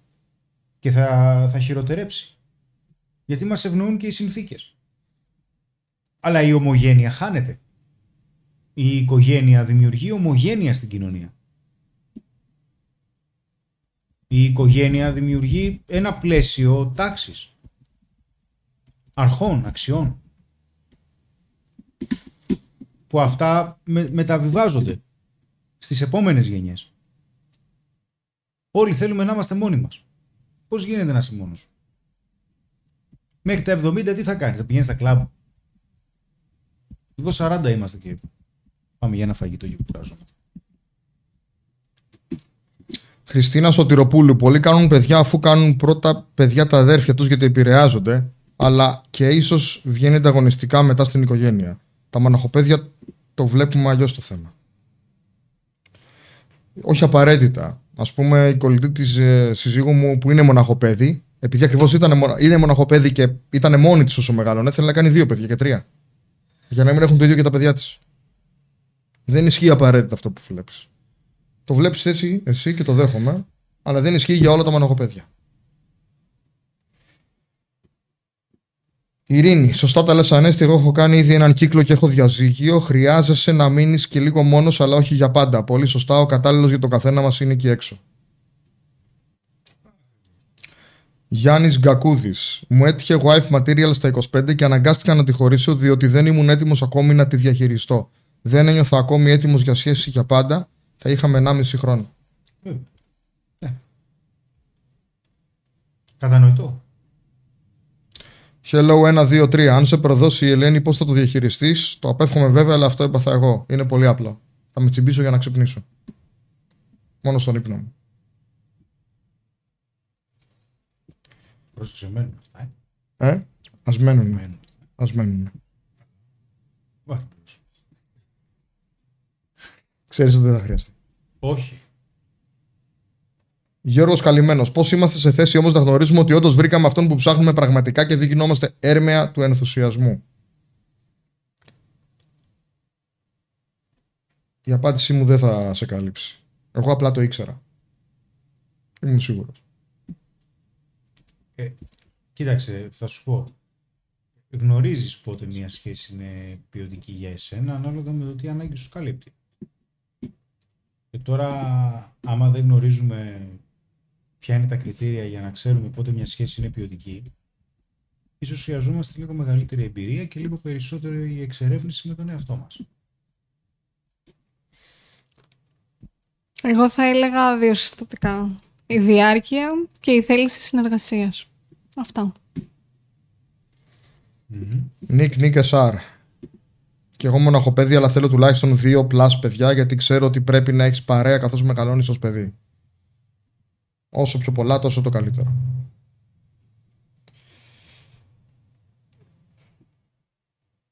Βολφράμιος. Το ένστικτο κάνει σπάνια λάθος. Το ένσυκτο κάνει και λάθη. Αλλά το ακολουθάμε. Το ένσυκτο μας έχει βοηθήσει να επιβιώσουμε εδώ και 200.000 χρόνια. Οπότε κάποια πράγματα τα κάνει σωστά σίγουρα. Σε γενικές γραμμές όμως μπορούμε να βλέπουμε πώς πάει μια σχέση, αν είναι ποιοτική; Καταλαβαίνεις, ναι. Από πάρα πολλά στοιχεία. Από τις διαφωνίες, τις εντάσεις, τον ποιοτικό χρόνο, την έλξη, τη συναισθηματική έκφραση. Πολλά, πολλά. Να πεις δύο-τρία σχόλια ακόμα ή ερωτήσεις να κλείσουμε; Ρένο The Flash. Γνώμη για ζευγάρια που περιμένουν το γάμο για να κάνουν σεξ. Μπορεί να υπάρχει μια ποιοτική σχέση χωρίς ερωτική επαφή έως και το γάμο. Εγώ ένα στατιστικό θα πω. Γιατί δεν έχω κατά τα άλλα άποψη. Αλλά το στατιστικό που έχω είναι το εξής.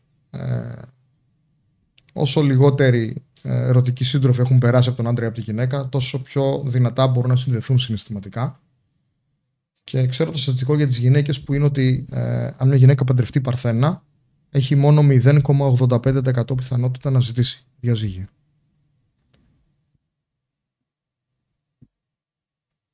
Μόνο στατιστικά έχω όμως. Εντάξει, είναι στον άνθρωπο αυτό και μερικές φορές το συγκεκριμένο κομμάτι έχει να κάνει και με την παράδοση με κάποια θρησκεία. Υπάρχουν κάποιες θρησκείες που σου λένε ότι ξέρεις μετά το γάμο. Εκεί έχει να κάνει με τα πιστεύω του καθενός και τις αξίες του. Darth Vader, πόσο καιρό μετά το χωρισμό είναι ok να μπεις σε σχέση; Θα το νιώσεις, βρε παιδί μου, εσύ αυτό. Δεν μπορούμε να. Δηλαδή, όμως πούμε τώρα ότι είναι μετά από ένα μήνα, θα πεις μετά από ένα μήνα σχέση. Ε, αυτό δεν έχει να κάνει μόνο με ένα πλαίσιο Έχει να κάνει με το πώς αισθάνεσαι συναισθηματικά, τι χωρισμό είχες, ε, πώς είναι γενικότερα η ζωή σου; Είναι ένα πλαίσιο το οποίο εξετάζεται αυτό στι συνεδρίες μας και ταυτόχρονα μπορεί αμέσως να βρεις έναν άνθρωπο ο οποίος πραγματικά σε γουστάρεις και θέλεις να κάνεις μια σχέση μαζί του. Δεν, άμα πεις, ας πούμε, ότι εντάξει, τώρα έχουν περάσει τρεις μήνες, ε, ήρθε η ώρα να κάνω σχέση, με ποιον θα κάνεις σχέση; Θα χρειαστεί να θέλεις να κάνεις σχέση με έναν άνθρωπο. Υπάρχει να περάσει ένας χρόνος και να μην έχεις βρει κάποιον άνθρωπο να σου κάνει για μια σχέση. Είναι, είναι αρκετοί οι παράγοντες που παίζουν. Εντάξει, εδώ είναι και πιο απλό από ό,τι πιστεύουμε. Υπάρχουν άνθρωποι που πριν το πραγματικό τέλος έχουν χωρίσει πολύ πιο πριν. Άρα τους είναι και πιο έτοιμο το να προχωρήσουν. Ναι. Δηλαδή αυτό που λένε ότι ο έρωτας με έρωτα περνάει δεν ισχύει. Γιατί πρέπει να... ένας χρόνος να, να προηγηθεί ώστε ό,τι υπολείμματα υπάρχουν από την προηγούμενη σχέση να υποχωρήσουν. Αλλά υπάρχουν άνθρωποι που ήταν έτοιμοι για το χωρισμό πολύ πιο πριν έρθει το πραγματικό τέλος. Άρα είναι και πιο έτοιμοι να προχωρήσουν. Αν τους έχει έρθει ξαφνικό, ναι, χρειάζονται ένα χρόνο προσωμείωσης. Το ερώτημα που είναι χρήσιμο να κάνεις στον εαυτό σου είναι κατά πόσο με επηρεάζει η σχέση που είχα, ο χωρισμός. Με επιβαρύνει πάρα πολύ νοητικά τώρα. Είμαι έτοιμος να προχωρήσω. Αυτό. Τζέσικα, οι άντρες όταν συναντήσουν τη μία και μοναδική, μια φωνή μέσα τους θα τους πει αυτή είναι. Έτσι γίνεται με εσάς τους άντρες, Ανέστη. Ε, ναι. Μπορεί ένας άντρας να είναι φανατικός εργένη, να θέλει να γνωρίζει πολλές γυναίκες, μπλα μπλα μπλα μπλα, οτιδήποτε. Αλλά είναι ικανός να κάνει στροφή 180 μοιρών για πάντα, αν γνωρίσει τη γυναίκα που έψαχνε. Και δεν θα το κάνει, δεν θα το νιώθει ως πίεση ή θυσία, θα θέλει να το κάνει. Θα γουστάρει, θα το κάνει με όλη του την καρδιά. Γιώργος καλυμμένος. Όταν ενθουσιαζόμαστε πολύ, έχουμε την τάση να βλέπουμε ουράνια τόξα εκεί που δεν υπάρχουν είναι δύσκολο να μπορείς να δεις τα πραγματικά στοιχεία του χαρακτήρα του άλλου όταν είσαι πάνω στα μέλια. Ναι, δεν θα μείνουν για πολύ καιρό τα μέλια όμως. Ε, Αρχίζεις και δημιουργείς και μία σχέση μετά και βλέπεις κατά πόσο καλύπτεσαι συναισθηματικά από ανάγκες, έτσι.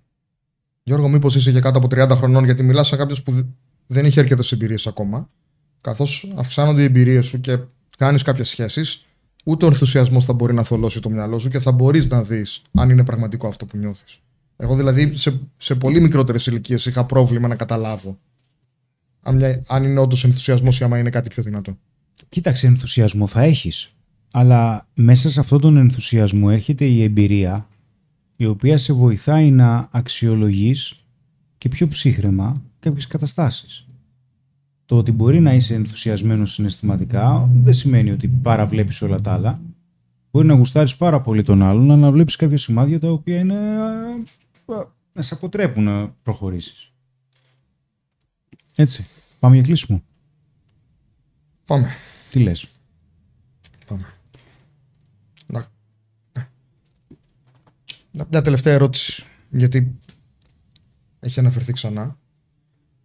Πόσο καιρό μετά το χωρισμό είναι ανησυχητικό και αν, αν δεν μπορείς να συνδεθείς με κάποιο άτομο από, από όσους γνώρισες για να κάνεις σχέση; Δηλαδή η Σοφία ρωτάει, η Σοφία Σεριάδου, Μάλλον προσπαθεί να συνθεθεί και δεν μπορεί. Για να το ρωτάει έτσι. Μέσα σε άκρες από τον ένα το μήνα. 9 μήνες πλάς. Μετά το χωρισμό, ε. Ναι, ναι. 9 μήνες πλάς. Λοιπόν, κυρίες και κύριοι, ευχαριστούμε πάρα πολύ για την παρέα. Ε, δεν ξέρω, σήμερα κάτι είχαν οι ερωτήσεις. Ήταν, ε, ήταν δυνατές, δεν ξέρω. Είναι και τις άλλες φορές βέβαια και στα άλλα live, αλλά τώρα μάλλον ήταν και το θέμα που σας ενεργοποίησε. Και είχαμε ερωτήσεις πάρα πάρα πολύ δυνατές. Περάσαμε πάρα πολύ όμορφα. Εντάξει, οι απαντήσεις τι να κάνουμε τώρα είναι και σεμιναριακό επίπεδο, καταλαβαίνετε. Σε περίπτωση βέβαια που βιώνετε κάποια δυσκολία στη σχέση σας ή όπως έχετε κάποια σχέση η οποία δεν ξέρετε αν θέλετε να συνεχίσει, ε, όπως το κάνατε ήδη αρκετοί, επικοινωνήστε μαζί μας στο info.menofstyle.gr ή στο 210 25 25 900 για να κλείσετε κάποιο ραντεβού με κάποιον άνθρωπο, με κάποιο συνεργάτη μας για να αξιολογήσουμε ανάγκες και να δούμε πώς μπορούμε να σας βοηθήσουμε, να σας ενημερώσουμε για το πώς δουλεύουμε ακόμα περισσότερο και φυσικά να ξεκινήσετε.